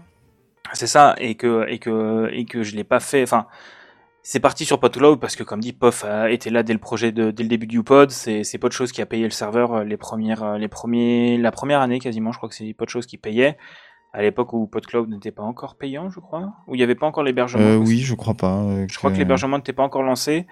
Euh, et comme dit, c'est la même, la même mentalité, la même philosophie. Et, et même, je sais que sur un plan personnel, POF, c'est quelqu'un sur qui je peux avoir confiance. Et c'était pas, c'était pas, je refilais la base de données des utilisateurs à une grosse société privée qui allait en faire, euh, je la refilais pas au chat, euh, mais du coup, euh, je la refilais à un hébergeur que, que, que j'apprécie utiliser personnellement et que je connais humainement et que voilà. Et c'est aussi pour ça que j'ai, euh, qu'il y a aussi pod.yt qui est, qui a été migré sur PodCloud parce que bah, moi j'avais trois utilisateurs, euh, PodCloud euh, ça va en ramener beaucoup plus je pense, et c'est un nom de domaine qui est quand même assez intéressant. Et euh, il y avait quoi d'autre que je t'ai fait? Ici Pod.yt et UPod et PodChapters limite à terme euh, le code il passera, ce genre de trucs en fait. Il y a, Bon, ça.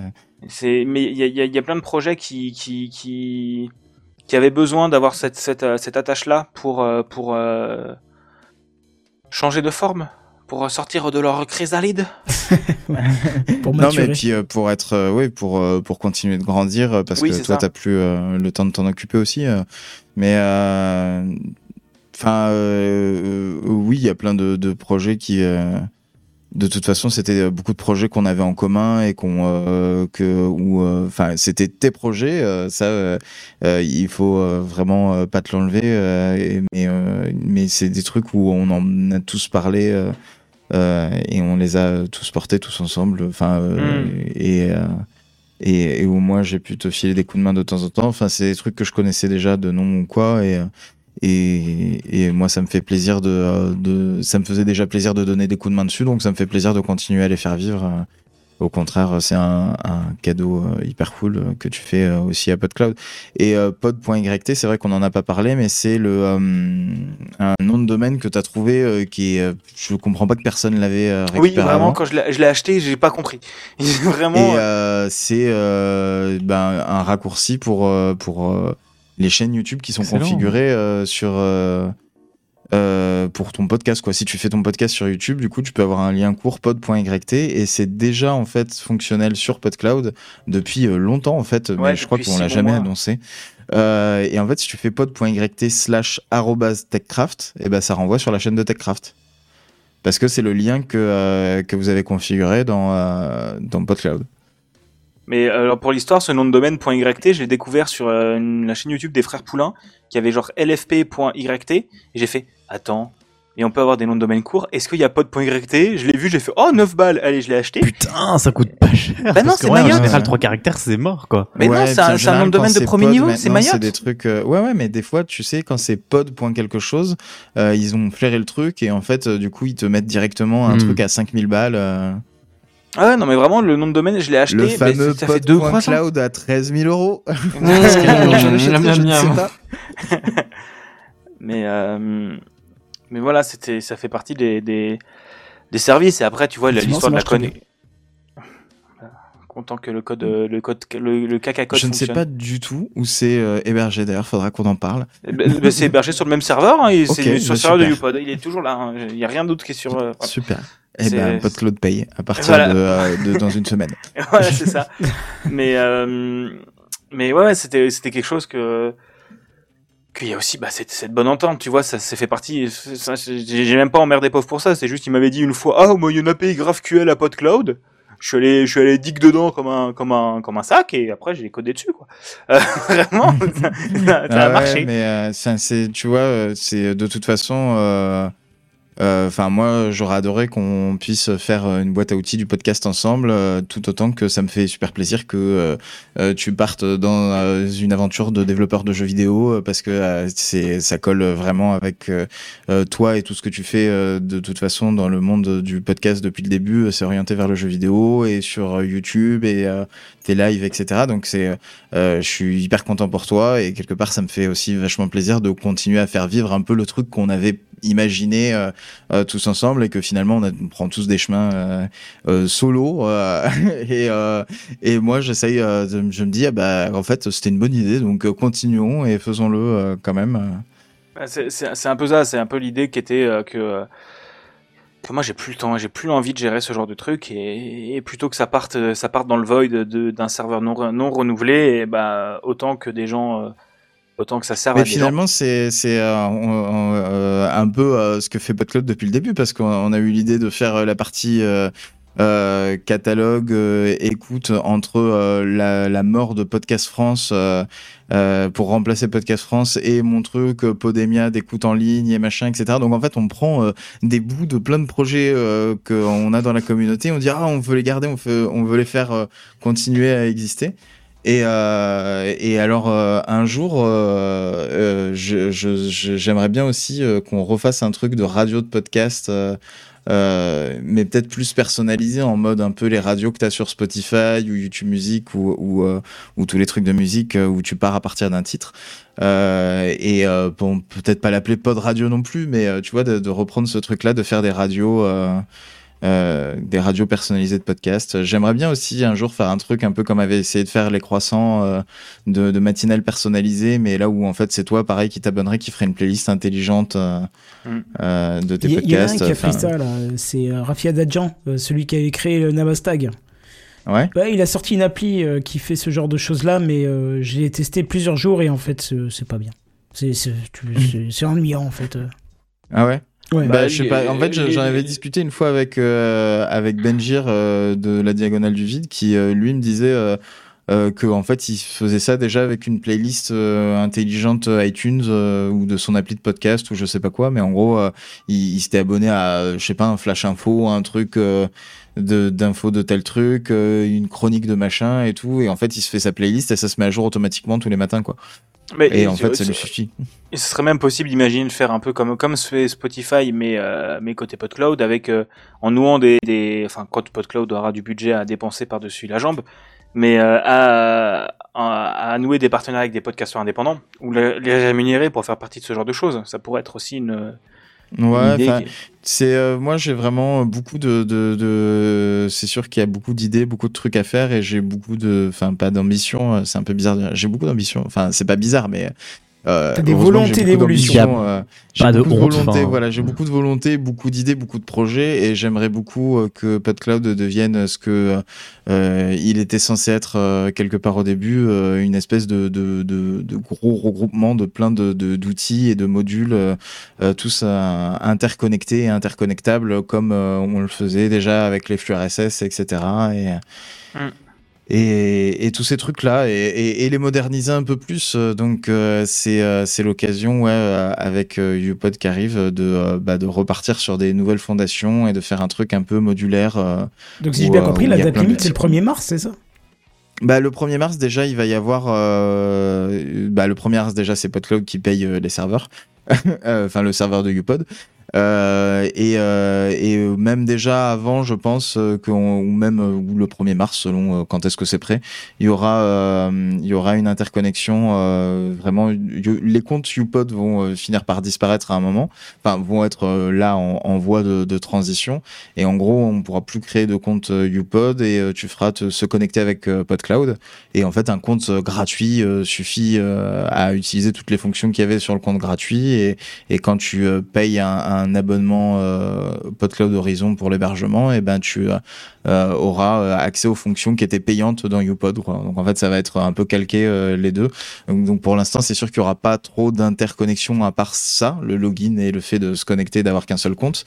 Mais petit à petit, je pense que je vais au moins essayer de faire en sorte que quand tu cliques pour sur générer une vidéo, euh, ça se mette directement dans l'interface, tu vois, ce genre de truc. Mhm. Euh, et après, pour gérer ce qui est publication automatique, euh, pour l'instant, ça va rester intégré dans UPod. Euh, donc, il faudra euh, changer d'interface, quoi, entre guillemets, mais je mettrai un raccourci probablement pour aller de l'un à l'autre. euh. Oui, ça c'est bien Euh, aussi la facilement, publication quoi. automatique. Moi, c'est vraiment le truc qui me qui m'intéresse le plus, quoi. Ben, en fait, moi, le, pour l'instant, le truc qui me stresse, entre guillemets, à ce sujet-là, c'est que euh, il y a une limite euh, de, de, de l'API YouTube, Ah euh, oui. du nombre de vidéos qu'on peut poster par jour. Donc, si tout le monde se met à l'utiliser d'un coup, euh, Ça ça, va pas de très bien ouais. hein. Ça risque de bloquer au début. Il va falloir que je fasse des, euh, des petits. Euh... Vigaston, j'ai l'impression qu'il réalise ce truc-là. Moi, ça Euh, fait. ouais, des je viens de réaliser que les je me tokens, dis, euh, je viens de réaliser que les tokens de Google c'est toujours sur mon compte Google à moi. Oui, Donc, non, mais ça, on va, que on- va les les, on va les bouger, mais. Mais non, mais c'est un, euh, c'est un, enfer parce qu'en fait, pour euh, pour euh, le YouTube, truc, il ouais, faut. ils ont du mal, ils veulent pas que tu, tu te retrouves à publier du spam, quoi. C'est un enfer. Vraiment, déjà, j'ai dû augmenter la limite de YouTube. J'ai dû m'y prendre à 4 mails. Après, moi, j'ai un avantage. Putain. Euh, un avantage qui est très léger, hein, mais qui peut peut-être fonctionner, c'est que je peux leur envoyer une page Wikipédia et leur dire regardez, on est ces personnes-là. Oui, c'est vrai, c'est une- et une après, société c'est derrière, c'est autre chose que- c'est- et on voilà, c'est ça. On est ces personnes-là, une page Wikipédia, une, une page société.com ou quoi, et dire en fait, on est en train de faire ce truc-là, on est déjà, euh, on a une réputation, on a 2000 personnes sur Twitter ou quoi. Bon, toi aussi, hein, t'as une réputation ou quoi, mais je veux dire, c'est, c'est, Euh, oui, c'est- oui. t'es une, une personne individuelle par rapport à une société. Ça, ça aura toujours. euh, une autre différence. Enfin, euh, c'est, euh, je vois euh, déjà euh, toutes les différences entre euh, quand t'es un projet d'assaut et quand t'es une société. Euh, en vrai, euh, ça t'ouvre des portes. C'est débile, hein, mais c'est, euh, c'est comme ça. les gens te disent oui ou non euh, selon euh, euh, comment ils te perçoivent et pas euh, selon si t'as vraiment, euh, si c'est vraiment bien ou pas. Comme euh, quoi, la bif est quand même un peu le moine, hein. Bah Ah oui. ouais. C'est pas pour rien qu'il y a des qu'il y a des gens qui claquent des, des biftons pas possibles en com. Hein, Oui, oui, parce bien que euh, c'est normal. Mais voilà. Eh ben, écoutez, très bien. C'était de très bonnes infos. euh, c'est intéressant de savoir. un Voilà, peu je sais pas ça. si on a, on a beaucoup d'autres choses à dire, mais. euh, Ah bah ça, il y a que toi qui peux me dire. Bah, Bigaston euh, euh, va développer des super jeux et faire des super trucs, euh, allez le suivre. Mais bon, Ouais. il est là euh, Waouh. souvent, donc euh, vous le connaissez. Oui, effectivement. Bon, ben c'est cool, on va suivre ça de près. Et puis, euh, bien sûr, euh, tu sais que tu peux revenir euh, quand tu veux pour euh, redonner d'autres infos. Il n'y a pas de souci là-dessus. Bon, faudrait que je passe un jour pour ne pas redonner des infos, que ça fasse pas que le mec qui vient donner ses infos. euh. Mais en même temps, il faut savoir que c'est moi qui t'ai demandé. Donc, euh, Oui, c'est vrai. à oui. chaque fois, c'est moi qui te dis, viens donc euh, nous raconter un peu ce qui se passe. C'est pas toi qui dis, hé, j'ai des infos, je viens dans Techcraft, ferme ta gueule, ouvre la porte, quoi. C'est pas comme ça que. On précise pas qu'on croit qu'effectivement on a une affiliation ou quoi que ce soit, ce qui n'est pas du tout le cas. Donc, euh, c'est juste que j'aime euh, que tu viennes raconter ça euh, ici, quoi. Et puis en Euh, plus, à chaque fois, t'as des petites exclus, t'as des petits trucs, euh, t'as des petits euh, backstage. Bah euh, oui, des, c'est euh, ça, c'est très drôle en plus. euh. Ah ouais. Mais bon, C'est fou hein, IRL, parce que si, c'est, les- euh, si, si mes concurrents étaient malins, euh, ils iraient juste écouter tous les TechCraft où on a déjà donné tout le business plan de PodCloud depuis Bah, c'est peut-être euh, le cas, 15 vous regardez ans, dans euh. Twitter, euh, sur, euh, pardon, dans Twitter, sur euh, Twitch, il y a peut-être des gens euh, de, de chez Ocha ou j'en sais rien, ou machin. Ouais, je idée. sais pas. Euh, MaximePiquette.tv dans le chat. ça doit être ça. Bon, très bien, écoutez, c'est parfait. On va suivre ça au grain et puis on vous tiendra au courant. Alors, malheureusement, euh, euh, c'est déjà la fin de l'émission parce qu'il est quand même proche euh, du temps où on se dit au revoir. Ça, Oh, il n'y a pas les news en bref. Ah si, pardon, c'est vrai que j'ai une news en bref. Oh là, malheureux Mais oui, c'est vrai. Tu vois, Oh j'étais en train de mettre le truc de fin là qui faisait mais c'est vrai que j'avais oublié qu'il y avait les news en bref. Et comme on a quelques minutes encore, on va y passer aux news en bref. C'est parti quand j'aurai du son qui marchera, puisque j'avais préparé la fin. C'est les news en bref. Bon, les news en bref, c'est pas trop le, même euh, jingle, Charles Benzen. Alors, la CNIL, elle est satisfaite des tests effectués sur le contrôle, le, de, le contrôle de l'âge pour les sites interdits au moins de 18 ans. Vous vous rappelez, je vous en ai parlé la semaine dernière. Mhm. Euh, donc bientôt, il va falloir installer des applis sur le téléphone hein, pour aller euh, pour aller visiter à titre éducatif euh, le site YouPorn ou je sais pas rien n'est tacté encore, mais si j'ai bien compris. Bah non, mais pour l'instant, si, si la CNIL est satisfaite, ça veut ouais. dire vas-y, Oui, tu oui, peux oui, y aller. Donc, le gouvernement, il va pour. sauter Ouais, les ouais. deux pieds joints là-dedans. hein, donc euh, ça va être sympa. Ou alors, il va falloir passer par un VPN ou j'en sais rien. On verra bien. C'est les news en bref. Microsoft, alors attention, ça c'est quand même terrible. Microsoft est en préparation d'un Teams 2.0 beaucoup plus léger et recommande de ne plus utiliser l'application de bureau mais plutôt la version web. Yes. Que Ouais, c'est- alors autant ce serait Enfin, ne plus putain. déployer la version de bureau, je dirais peut-être d'accord, mais ne plus l'utiliser carrément, c'est. Non, mais c'est- c'est- c'est c'est énorme. Mais c'est vrai que c'est. c'est- Mais elle est lourde en vrai. Enfin, le Oui, c'est l'appli qui prend le plus de temps à lancer au démarrage de mon PC. C'est Teams. C'est c'est Hmm. incroyable. Moi, c'est Oui. surtout que c'est préinstallé de base et que des fois, je sais plus, je fais Windows T ou des trucs comme ça sans faire exprès et ça se lance alors que je suis même pas connecté. J'ai dû l'utiliser peut-être une fois dans ma vie. euh, Enfin, je m'en fous et tu peux pas la désinstaller. Fait partie des trucs relous de. de Ah, si, t'as des commandes pour de Windows, désinstaller quoi. tout ça. Oui, mais enfin, j'ai pas été jusqu'à chercher euh, les euh, commandes PowerShell et tout. euh. Hmm. Mais ouais, on est d'accord, c'est c'est très lourd. Et puis je crois que c'est un peu à la mode hein, de tout basculer dans le cloud. Et en vrai, ça fonctionne plutôt bien. Dans la boîte, on, fonctionne, on balance plein de trucs dans le cloud. connaissez Et, En Podcast dans le client cloud. léger, ouais. au hasard. Tu as dit quoi, euh, Pof? Vous connaissez les podcasts dans le cloud Bah, c'est là-dessus d'ailleurs que vous nous ça écoutez. ça C'est dans le se cloud. donc, euh, réduit euh, à PodCloud, ça un peu, ça fait plus commercial. Tu devrais y penser comme nom. C'est vrai, ouais. Ouais, effectivement. C'est les Le news PodCloud. en bref. La CNIL aussi donne le go pour la carte vitale sur nos, sur nos smartphones. Ah, c'est bien ça. Donc, Alors j'ai vu ça, mais j'ai aussi vu qu'elle mettait un avertissement pour le- les personnes âgées, tous ceux qui sont pas trop branchés tech, a priori, euh... non? Oui, mais rappelle-toi que c'est en doublon à chaque fois. Oui. Voilà. Oui, mais justement, mais elle mettait un avertissement pour pas qu'il soit largué derrière et ce genre de choses. Ah oui, Hmm, effectivement. Bon, en tout cas, on verra. Du Il coup, y a une date de sortie ou pas NFC euh, Non, c'est je n'en sais pas plus, c'est une news en bref, les gars. Oui, c'est vrai. Mais si tu veux, on détaille. Mais si tu écoutais Il euh, pourrais mon cher Pof, tu aurais le dossier complet là-dessus, puisqu'on l'a fait il y a quelques semaines déjà. On a fait la même chose avec la carte d'identité, on a fait avec le permis, on a fait avec tout ça. Donc, euh. J'ai- J'ai j'ai publié un post pour dire bonne année le 15 février. hein. Je suis vraiment en retard sur Ah le oui, ah oui, Ah, normalement c'est hein. 31 janvier max. euh, Le jet lag, il est violent, Oh, là, non, mais enfin moi l'article j'avais commencé à l'écrire euh, le 25 février le 25 janvier j'étais déjà à la bourre donc euh, Ah oui, d'accord, effectivement. L'important c'est d'essayer. Peut-être que tu suis pas le calendrier euh, grégorien, mais genre le calendrier chinois ou un truc comme ça, tu vois. voilà Ah oui. Bon, en tout cas, voilà, effectivement, là, c'est vraiment la fin, puisque les news en bref sont terminées. On a eu l'occasion de voir de superbes informations ce soir. Ça, vous, avez tout- vous êtes tous régalés, j'espère? Oui. Toujours. Toujours. Ah, c'est cool. Merci encore, Pop, d'être venu. Euh, Est-ce que tu veux nous rappeler toutes les adresses, Merci. les liens où on peut te retrouver euh? Merci à toi de, de m'accueillir euh, bah sur, sur Twitter ailleurs euh, Puff Magic Fingers euh, même sur Mastodon euh, de temps en temps euh, et euh, bah sinon sur T'as un compte PodCloud. sur Mastodon? Je crois que je te suis même pas, tiens. Si sur euh, je crois que c'est mastodon.social ou .top je sais plus l'un des de l'une des deux premières instances euh, des devs du truc euh, Ok, bah j'irai voir je l'utilisais jamais j'ai déterré ça de temps en temps je poste dessus Oui, oui, bah il y a pas- quand même pas mal de monde qui, est- qui est passé et qui, euh, qui est resté, hein, cette fois-ci. Donc, euh, effectivement, il y a pas mal de monde. Pour les autres, c'est techcraft.fr. Bigaston, vas-y, comme tu euh, lâches PodCloud, euh, euh, YouPod pour PodCloud, dis-nous où est-ce qu'on peut te retrouver. Euh, bah, le plus simple, c'est Twitter, hein, euh, twitter.com slash bigaston. J'ai remis à jour mon site, donc bigaston.me. Et si vous voulez voir les jeux, les, les- de là. Si vous voulez voir les jeux que je fais, c'est bigaston.itch.io. Et puis de très bonnes vidéos aussi sur TikTok, hein, faut le dire. hein.